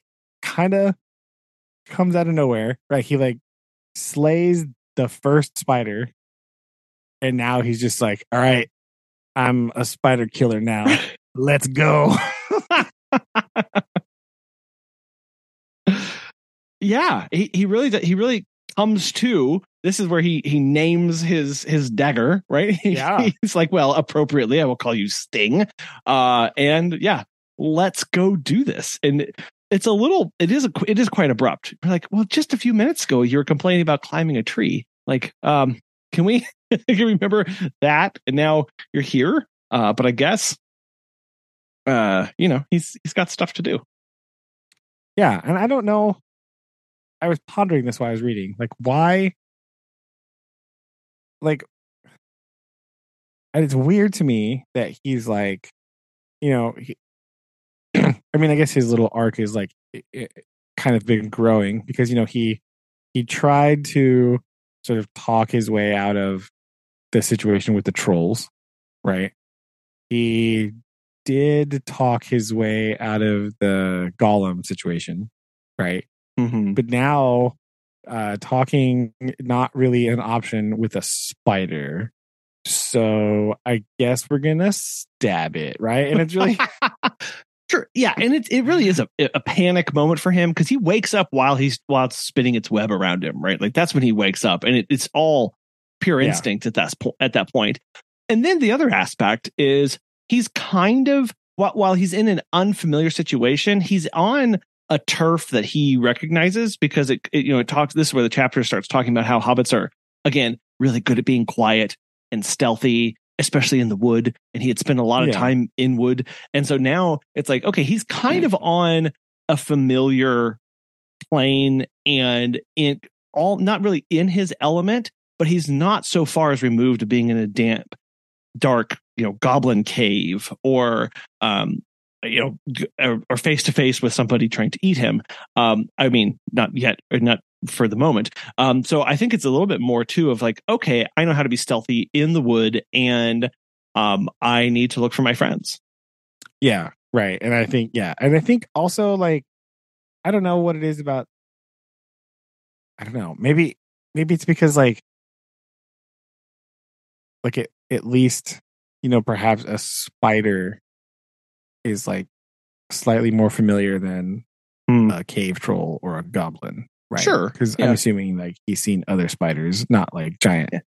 eating But- ones, but like But at the same this, it- time, this is also like, ah, this is something I could take on, right? That's weird. Like he's decided, yes, spiders, my nemesis. Right. But then, it, you know, it says as he drew nearer, he saw that it was made by spider webs, one behind and over entangled with another. Suddenly, he saw too that there were spiders hung, or sorry, spiders huge and horrible sitting in the branches above him. And ring or no ring, he trembled with fear. And Yeah. like, like this is, I, you may be fine with a spider. Okay, you may be generally okay with one giant spider, but like, what a what a horrific scene to, to walk upon and see moving and I it just it gives me the creeps just reading True. and thinking about it. Especially if you are a hobbit, right? And Yes. not very large. Um, so that is also, but he does. He just kind of goes all like, Rambo here. yeah, it's like Die Hard, right? All of a sudden, yeah, like Rambo, First Blood, right? He's just like, all right, I'm now going to slay every spider. Yes. And does. He starts like going after her, right? He's, he's kind of he does the like, okay, I'm gonna, but he does. He is playing his strengths, right? He's, I'm gonna distract him, and I'm gonna lure him this way, and I'm gonna do this. I'm gonna throw rocks because if we know anything from the old Lord of the Rings video games, is that Robbit hobbits uh, have very powerful rock throwing abilities. We Okay. do. It's a plus That's- two. known. Yeah, it's a known fact. Um, yeah. Uh, and he starts okay so this is yeah here's what the other thing i was uh he he attacks them. He like you know saw the moment had come and he must do something. He was trying to he found the other guys and he was gonna like cut him loose and try to free him right? Yeah. um he was throwing rocks and he he decides i'm gonna lead some of them away yes. and and distract them right? This is his plan. So he he st- he has his ring on so he's invisible and he throws rocks at them and he starts singing and calling them names. And yeah yeah yeah yeah do this. And then he they sing the song and it said uh quite apart from the stones no spider has ever liked being called attercop and tomnoddy of course is insulting to anybody. And i read that and was like oh is it now? I, I, because right, right before he said that, it said not very good, perhaps. But then you must remember that he had to make it up for himself on the spur of a very awkward moment. That's true. but yes, and then it's like, oh, these are how odd that these are. That particularly to a spider, uh, these are very insulting. Like I just, I love that. Like it is, it's so wonderful. it's it's so confusing that I so upon a quick Google, first of all, if you Google Attercop, the first results are from The Hobbit, right? Because I think Yes. this is the only time this word has ever been used in the modern lexicon. Um, it is taken from the old English dialect word that means spider, right? Coming from the root poison head. Poison Right. head. Yes. Yeah. so it is it is a it is a English dialect word that comes from the old English and it means spider. Yes. Okay. Oh, of course Tolkien would throw that in there, right? Just like Yes. ha ha ha. Take that, sucker. I'm gonna flex on you here with my old English vocabulary. Okay. and then to add that not only is it old English, probably that you know how few how few people would actually recognize this, but then we're adding, we're layering something onto this and saying, okay, this old English word that very few people know about, yes, this is insulting to spiders, and you're like, ah, Yeah. okay. I, yeah. I, I now know what to yell at the ones I see scurrying about my kitchen. Yeah, right. Of course. Um, but then Tomnoddy again had to look that one up too because what does that mean? Yeah, Uh it it basically translates to dunce, right? dunce. Uh, Huh. right is, is what that says, and then this, uh, yeah. So it's like, you know, uh, it means like foolish or stupid, right? Ah, So he's basically calling him a dummy. Boom. ah, now there you go. That's kind of what it means. So another old word, right? Uh, there you go, meaning foolish or stupid. Mhm. So of course nobody likes to be called foolish or stupid, right? Uh, especially not spiders, Right. apparently. right? Obvious. Again, obviously. That's all. but that's just that's one of those things where you're reading it, you're like, oh, that's just you're like Tolkien, what is just What is- slipping that in there on us, Yeah. like throwing us some weird slang and maybe Tomnoddy was much more well known in 1937, but They, I don't. I don't probably know. not Attercop. Right, probably Yes. not Attercop. That probably No. wasn't. Maybe No, Tom Noddy. I don't know. Maybe they were just people just calling each other that left and right, being all rude. Who It's all the rage. All the rage. yeah, all the Yeah, rage. he, yeah, he does this and he, he, he loops back around uh, to make his way back towards the uh, spider webby nest there. Um, and this is where he he, he he he he thinks he's got them all out, and he comes up and he finds the uh, the mean old fat one, uh, and slow one there, fat bodied spider. And um, had thought of starting the feast while the others were away, but Mr. Baggins was in a hurry. Yeah, it's like, what? I he, was, he was in a hurry, and he's he's boom. There you go. Roll, rolled off the branch, dead. And- Uh, And then- yeah, he was. sorry, go Go ahead. ahead. No. no, sorry. You're Oh. I was just going to say, and then he doesn't know what to do quite uh, to make this to make this work. So he, uh, what's he do? Oh, he he's trying to figure out how he's going to now get the dwarves down because if he cuts them, right, they're going to fall and probably hurt themselves quite a bit. Yeah. So he, yeah, he's like, okay, I don't know how. He's like, okay, I, I can get him out. I don't know how to do that. so he, he settles on just like cutting them out of the cocoon, right? And then they can sort of start to cut each other out, right? Which, I mean, that's a fair plan. It's a pretty Yes. good plan. That way you can Uh-huh. go faster. You can go faster that way. Um, so that kind of works. Uh, they do that. They get they get out. Uh, they start cutting each other down, um, and they start running. And eventually, Uh-huh. the spiders just stop chasing them. Yes. like, nah, I'm Yeah. not gonna do that anymore. I, it's so it's it's and yeah they they they're running and I, and Bilbo's kind of like running back and forth trying to to play um offense and defense with them um but yeah he's basically just like run and they yeah they do Yeah. just oh, stop but he did, he did, he did have to reveal his secret to his compatriots. oh yes right? He had to tell them about his ring, right? Yeah. So much as he knew. He said, I'm going to have to disappear, but you keep running. And I love like, I, I love that yeah like, what do you mean? and so they do. And they can hear him shouting, right? Lazy lob, whatever that means. Mhm. Uh, and which also means spider, I believe, in Old Yeah. English, right? Shelob Um, which is where Shelob's name comes from. Uh-huh, Again, Tolkien being Ah, Tolkien, Tolkien-y. Um, yeah and this right. this is where they start asking him a bunch of questions too, right? About like they're tr- they're trying to figure this out. They're trying to get it under like they're trying to understand and and gradually it, it- the it, they go from asking questions about his adventure and the ring to like what do we do next and like what are the next steps, right? Yeah. They and Balin though is vindicated. He's like, I knew you Oh, couldn't right. have snuck past me. Normally, I got the best look out. yeah, so he's he's feeling much better about himself. Yes, for Yeah. sure. right? So they then they kind of start asking these questions. They start thinking about what to do next, and then uh, we're like, oh, good old Bilbo. And then all of a sudden, Dwalin looks up and goes, "Hey, where's uh, Thorin anyway?" Yeah. And then they finally take count and like, oh, that's not enough dwarves. Mhm, Oh no. Mm-hmm. yes.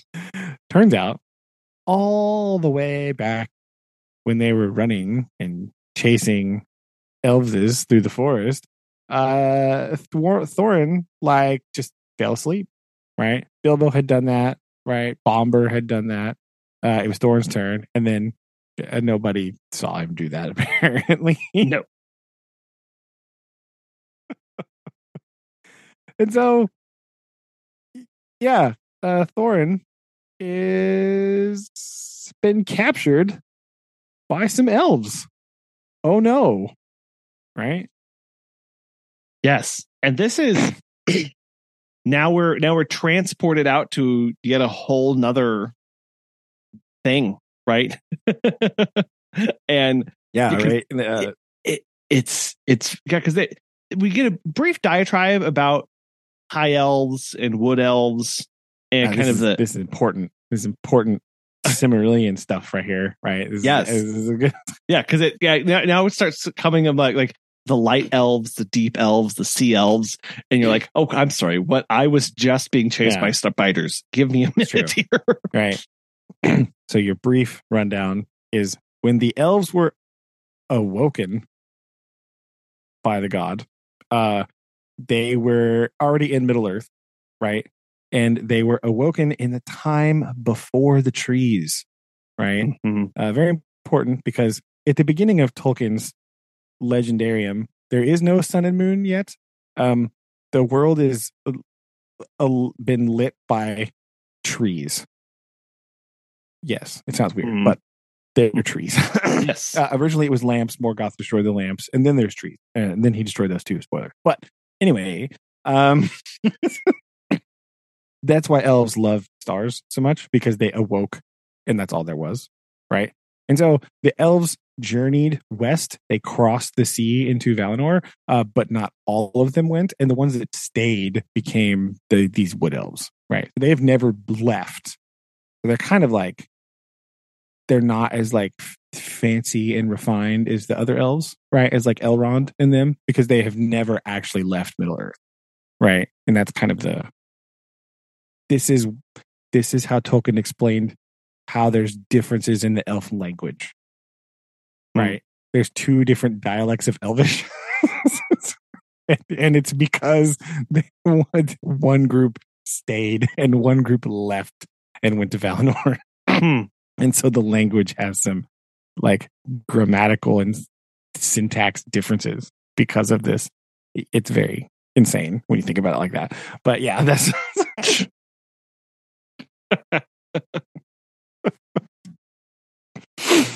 uh, so yeah anyway captured right and uh th- this is where you found out that it actually was elves okay they were not hallucinating elves in the forest Mhm. because they were like, "Why did you attack my people?" And he's like, "What are you talking about? I didn't Yes. attack anybody." Yeah. Yeah. And basically, he's like, "Look at me. Who am I going to attack? No one. What are you talking about?" Come on. hmm Yeah, yeah. With this, we find out Thor- Thorin is in a dungeon, uh, in a cave dwelling, basically at the edge of the forest, uh, being interrogated by the Elven King. Yeah. Yeah, So you could say a second instance of out of the frying pan into the fire. Oh, I'm Ah. sorry. I mean, escaping goblins to be caught by wolves. Of course, that's what I meant to say. yes, obviously. I mean, you As mean- everyone does. Yes, yes. ah, yes. Uh, I mean, it gets a little. It only gets testy whenever the Elven King's like, "Yeah, but why were you in my wood?" And Thor and and Thorin got angry because he doesn't want to tell him that he's on his quest for gold, right? And what he's doing. Um, Yeah, yeah. You don't want to didn't want to bring that part up, right? He gets a little they get they is this the part where they kind of yeah, they start kind of they kind of uh hint at uh the dislike between elves and dwarves here a mhm. little bit, right? Is that here or is that in the next little bit here again? Oh yeah. Um, I'm trying to think. I think. Well, I uh, hold on. I'm trying to think if it is here, but Take I think it just talks about kind of the differences between them. Yeah. Oh no, no, it does talk Oh, about no, the old the next- quarrel. It does talk Yeah. about the old quarrel. Yeah. Yeah. Um. So we get Yeah. a little Oh, because um. Yeah. Uh, in ancient days, they had had wars with some of the dwarves whom had, Yeah. they had accused of stealing their treasure. And it's, it is only fair to say the dwarves gave a different account, right? Very different, yes. Very different. But all the same, Thorin is very upset because his group of dwarves, right, Durin's folk, not involved in this little kerfuffle at all. At all. So Yes. this happened very far away, right? Uh Nogrod or whatever is very far away from the Lonely Mountain where the Durin's folk was living. So Thorin's like, it's not even my group of dwarves. So what are you so grumpy about, right? Yeah. Yeah. Basically, the rundown here, deep lore lesson, last one for today. Uh, a long time ago in the first age, right? Uh, the the king, one of the kings of the elves, had the dwarves make him a necklace, right? Like a real Mm. nice little, like a necklace. Um, and it, oh, excuse me. Uh, it later uh, became attached to the uh, one of the Silmarils, right? So Mm. Finrod, obviously, because all elves in the first age, their names start with F for some reason. Uh, Finrod had them make this necklace, right? He was friends with the dwarves and they made it for him, right? And he treasured it and he learned he loved the dwarves, right? He lived under a mountain, and he built his fortress under a mountain. He advi- he was like took advice from the dwarves and whatever. And so they uh made him this necklace, right? Well, the, the mountain gets invaded by a dragon, you know, as mountains do, apparently. Um, and uh, later on, somebody takes the necklace out. Okay. Um, and then it ends up in Doriath uh, with the other, with King Thingol. And he has one of these Silmarils, which is like the power thing in the first age, right? That like everybody is lusting over, like way worse than the ring, right? It's terrible. Um, so he has it, and he has it set into this necklace that's called the Nauglamir, because of course it is Tolkien. Why would you not call it that? Sounds good. does sound good, right? So then, right now the dwarves are like, "Yo, Thingol, we didn't make that necklace for you, so uh, it's ours actually now Mm. because the Silmaril corrupts everyone, and the dwarves who like shiny things were corrupted very easily and wanted the shiny thing." And then there was a whole kerfuffle about owning this necklace, basically.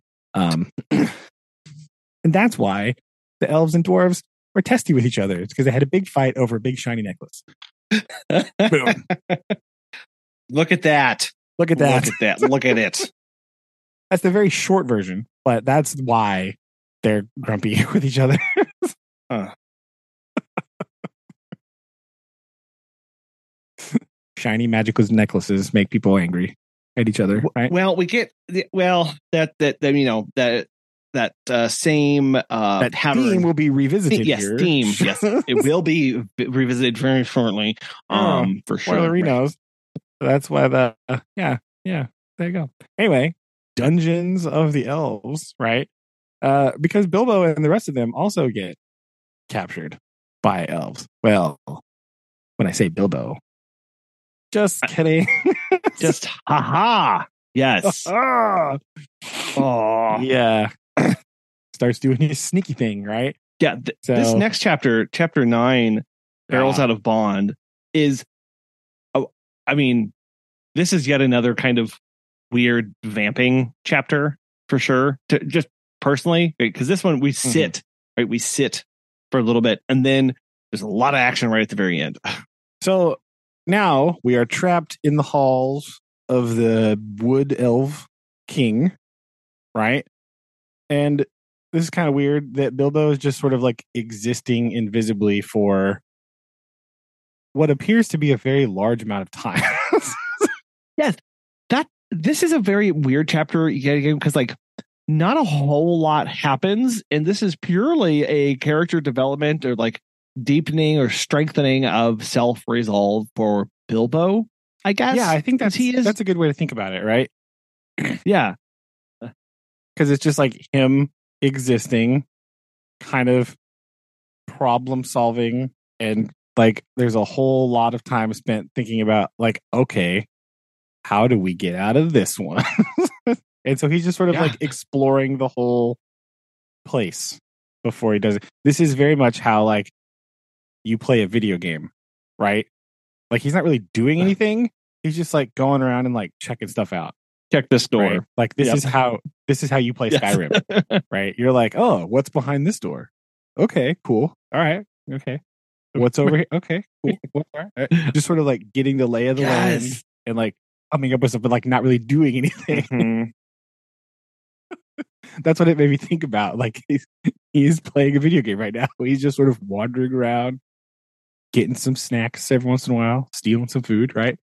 Uh, that he felt bad about like he felt bad about having to do that needing to do that but also he didn't want to like leave because he was really really worried about being able to get back in through the doors uh I mean, that's Yeah, fair. yeah. Yeah, like he didn't know but he did like but he would leave every now and then he'd follow like the hunting parties and stuff every now and then and guess like i don't know you know he just did it i guess because he was bored or trying to see where they would Yeah. go or because for a while i guess I think he was trying to figure out like where they were and then he was like i'm Yes. kind of worried about getting lost i'm going to go back Yeah, I think that's kind of what it feels like, right? He like goes out to see like, is this a viable way out? Not really, right? Like, so yeah, I think I feel like it's just him kind of exploring the grounds and trying to figure out how are we going to get out of this, right? And uh eventually he does go in and start to. Also, they he all of the dwarves are together except for Thorin. Like they don't know where Thorin Right. is still, which is also kind of weird. And I mean, probably pretty bad for the dwarves, right? Like they don't know where Thorin is. So even though Bilbo kind of like shows up to talk to some of the other dwarves, like they still don't know that Thorin is here. You know, he's like out somewhere else. And eventually, like again, it's, it feels like a very long time. Uh, they find him, right? And he's like very surprised. He's like, "Holy cow, Bilbo here! Get as usual." well yeah because i mean I think a couple times within this chapter they the the phrase like after a week or two like after a week or two like you get the sense that this is going on for a very long time yeah, they're they're very they're stopped and detained for a long time, which is crazy, right? Like, it's really weird. But then Bilbo comes up with quite possibly the strangest plan of all plans, right? Like, and it's a kind of like just sort of a happenstance thing, right right? Like he, in all of his exploring, he found this like trapdoor thing, right? And sort of deduced what it was for and was like, all right, that's how we're getting out, right? And he decides that they're going to stuff themselves in wine barrels and be jettisoned uh, out of the floor, right? And so before we go on, we need to talk about what a horrible system this is. This is the least efficient method I've ever heard of in my entire life, right? I don't know if this has like a basis in historical accuracy or if Tolkien was just like, hey, this would be funny. But like, here's the plan, listeners. Okay. So the elves, right? They take all of their wine barrels or whatever, any barrels, because all the stuff comes in barrels, I guess, and they just fling it into the river when they're done with it. Mhm.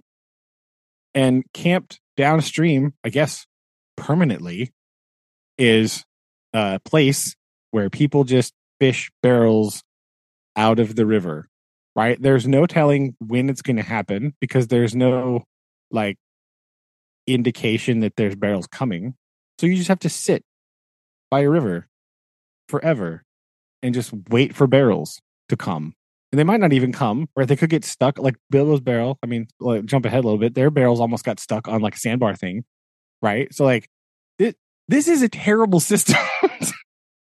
Seems very you, would, very inefficient right but you would think the elves could do better than than just to wing stuff into the river and hope somebody finds it later. Like this is this is pretty terrible, Wood Elves. I gotta say, this is not but i guess then I i, was like well you know if they are just like if there's just that much flow of goods and commerce between them and the lake town, I guess you, you know one could surmise that maybe like it, it makes it worth it because then they're not having to physically transport them down.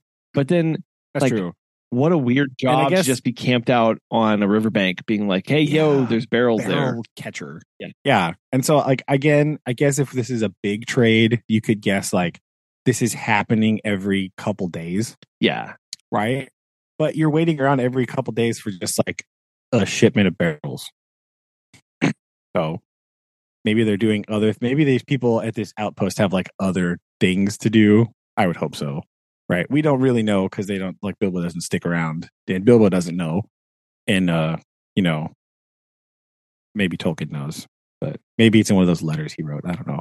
But yeah, this just seems like a really I just wanted to state that I feel this is a supremely inefficient method of trade. Right. I feel like there, fair. Your your complaint is is noted. Uh, noted. All We'll take it up. okay. Good deal. All right. Anyway, back back to the plan. So after he, Right. after he comes up with this, uh, he it, it even he so he has this idea right, but then he like even in a more fortuitous or is it event like he the the timing of this is also very just like go go go go go. Yeah. Right. It's a little Deus Ex Machina. Right. They're like, what? I just came up with this plan to escape. Just so happens there's a party tonight. Right. Ah. ah.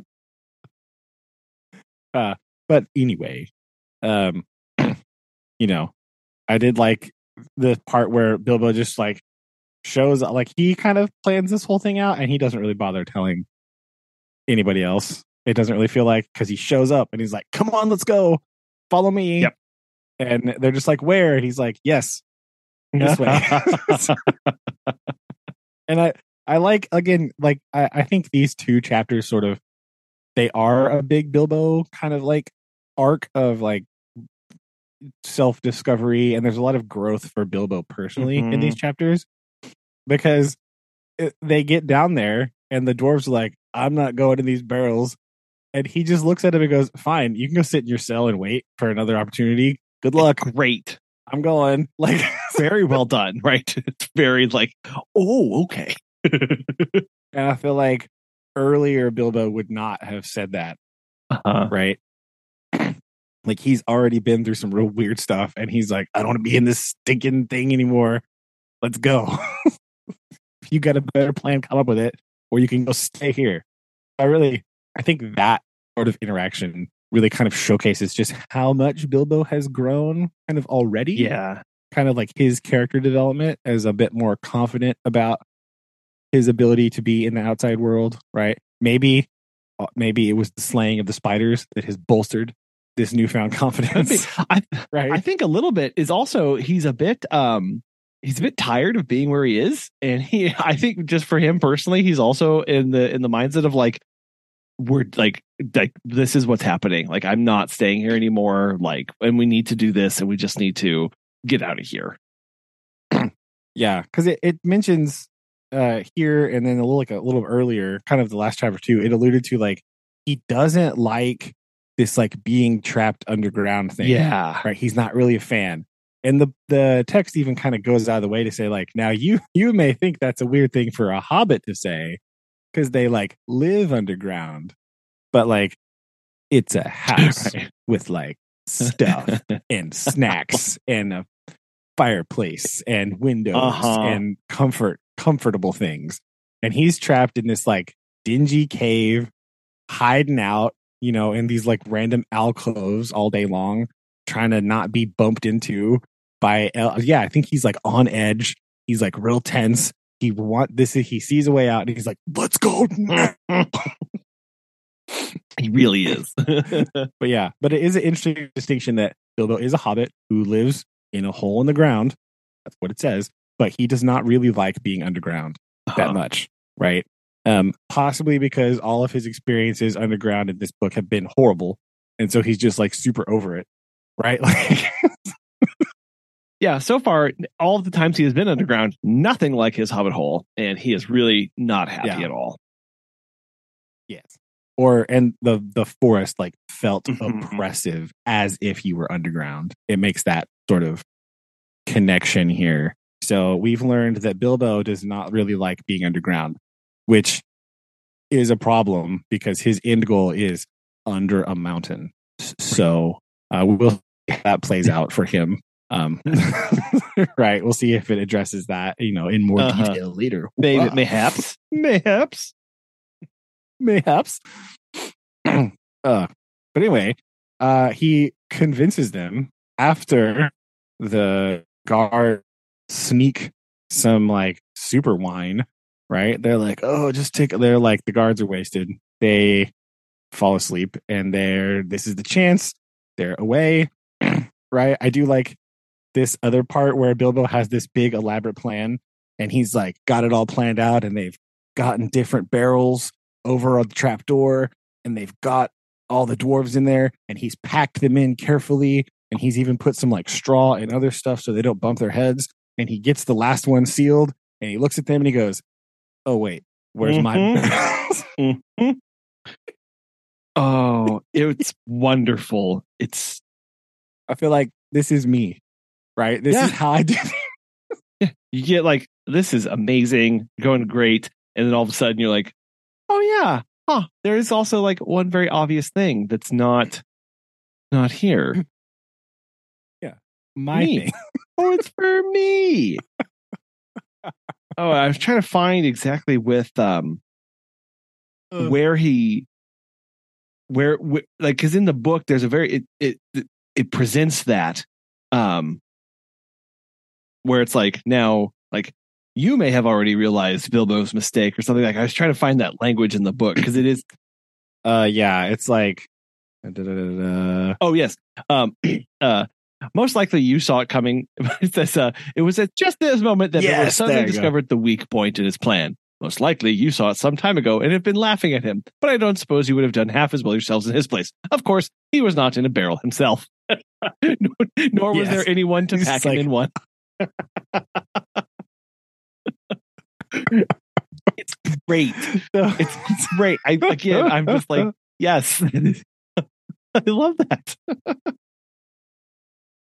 Yeah it's hilarious right? And I, I just feel like that's a very relatable moment right? Because i think we've all done that like in some capacity right? You like are getting you know like serving dinner or something and you bring like everybody's drink and then you sit down and you go oh wait. There's something Yep. missing here. And so bilbo just decides well they're closing the gate. There's nothing for it. Uh i hope i can grab one of these suckers. And he just Uh-huh. leaps into the river. Which also is a big moment of growth right? Because this is not thought Mhm. through right? We're sort of just hoping things go okay. Um but it also speaks to how much he doesn't want to be here anymore and he doesn't want the he's also worried about the dwarves right? This whole time like he's hanging on to a barrel right? He's like almost drowning and he is also just like worried about them which is also a very interesting character trait here right? You get a lot of that like oh i was hoping that they were quite all right. Hope that there wasn't too much water in their barrels you know that kind of thing. So that that's also kind of just like his personality coming through where he is he's still playing that consummate host that he Mhm. was in the beginning right? Like even though there's all these weird dwarves in his house he doesn't want them there. He wants to make sure they have enough food and to drink and stuff. So now even though in like a weird twist he's like even though he's floating down some raging river like holding on to a barrel he's still worried about the other people and hoping that they're okay even though he is in a horribly precarious Yeah, as he's tumbling along, he's saying, I, I do hope I put the lids on tight. And Bilbo wondered what the dwarves were feeling and whether a lot of water was getting to their tubs. Meanwhile, he's hanging on to the exterior of a tub, uh, being banged around and half drowning himself and being very cold as well. And it's, yeah, it's, you're you're right that that consummate host, somebody who's who's always worried about the the well being of others in spite of themselves. Yeah, right. Now he sort of makes up for it whenever they do like they get down there, they finally they they are collected by the aforementioned barrel collector people, right? Um, but like he he like while all the dwarves had to be stuck still in their barrels as things moves on, he is now free to like sneak away and steal more snacks. Right, this is his thing. Like he's kind of the problem is he's wet, and his sneaking is impaired by his wetness because he's leaving like wet footprints on things when he's walking around, and so he's having to try to get by a fire, but he can't be too close because people will see him. And like, there's a very nerve wracking part here. He's like very on edge still. He tries to find a place to sleep, even though it's like freezing because he's soaked because he's been, you know, in the water for a very long amount of time. so it's like a very weird juxtaposition because like the people down here are like having a good time and they're cooking and stuff, and he has to like be miserable and like sneak off into the woods and do whatever. And although the dwarves have it worse because they're stuck in the barrel overnight. yes, and he's kind of getting sick too, right? That's the other thing of uh, of he's uh yeah, he's dripping, but he yeah, because he was out in the night all cold, right? Yeah. Oh yeah, because he's yeah, it's cold. Yeah. This is the thing that your grandparents warned you about. Out wet in the cold, Bilbo's caught himself a sniffle. And so that makes sneaking even harder uh, because he even mm. like woke himself up by sneezing, right? Like, so that's that's kind of where we are, and it, the chapter even ends on that little bit of tension, right? Because you know they had escaped the dungeons of the king and were through the wood, but whether alive or dead still remains to be seen. Because the I mean the dwarves are still in the barrel, so he doesn't actually know if they all made it. right? That which is kind of a crazy thing. So he has that to worry about also. Yes, yes, we have to open them uh to see. Uh and but, but yeah, it's again this chapter is is very much just from my opinion just it's purely about character development for Bilbo. And and obviously it does other things as well. It, it, it exposes us, it introduces us to some characters who will come into play later. Um, True the the the rivalries or the the histories between certain people groups, uh, which comes up to play later. And um, yeah, but, but but but really, from my perspective, it's just about like this confidence, this newfound confidence, this leadership, this like like this. Uh, it just has to be done kind of thing that that Bilbo is learning about himself uh, along the way. Yeah, right. Like, and I feel like I feel like this is uh, a little bit, uh, even though Tolkien, of course, never has self insert moments. Right. Never. No. Never. This is like a very, like, British attitude to have about things. Mm-hmm. Right. Like, the, like, well, this really sucks. All right, carry on. Like, this, yeah, you know, this, like, very, like, plucky, stiff upper, of, stiff upper lip, right? Kind of thing. Upper lip. There you go. That's a very good way to put about it, right? You think about those like keep calm and carry on signs, right? Like the world is going crazy, the bombs are falling. Please be calm. Uh, like it's a very, like I feel like sometimes in this moment, like Bilbo is James May, right? That's kind of what it feels like. not, you know, not too far off. No, not really. Yeah, just kind of plucking along yeah, just like, well, we're just gonna get on with it, right? Can't be bothered. This is terrible, but we have to get on because we're not to stop here. We don't want to stay on the side of this bank. We don't want to be stuck in this cave. We don't want to be eaten by spiders. We don't want to be, you know, whatever. Like, well, just go for it. So, like, this is very like, I think this is very like Tolkien, just sort of attitude, right? Just like, yep, I'm gonna keep going. yeah, here we go. We come to the end of chapter nine. And on to a warm welcome. Indeed. A, indeed. Indeed. Chapter 10. Yes. So there you go. These ones are short too, so that'll be nice. I feel like the last two were a they're like a bit too long, mm. right? because like you said, it is like a lot of development and a lot of like internal things, but they're also just like kind of long chapters. Like they do go on a bit for sure. you go on a bit. So uh, there you go. That's just want to say that too. Like it's a little bit draggy at some points, but it's all good. We have had some growth, so we will see how the growth plays out uh, in the future. Like, what will this newfound Bilbo be able to accomplish? Right? Will he be able to rise above and keep his stiff upper lip? In, indeed, we will. dun, dun, dun.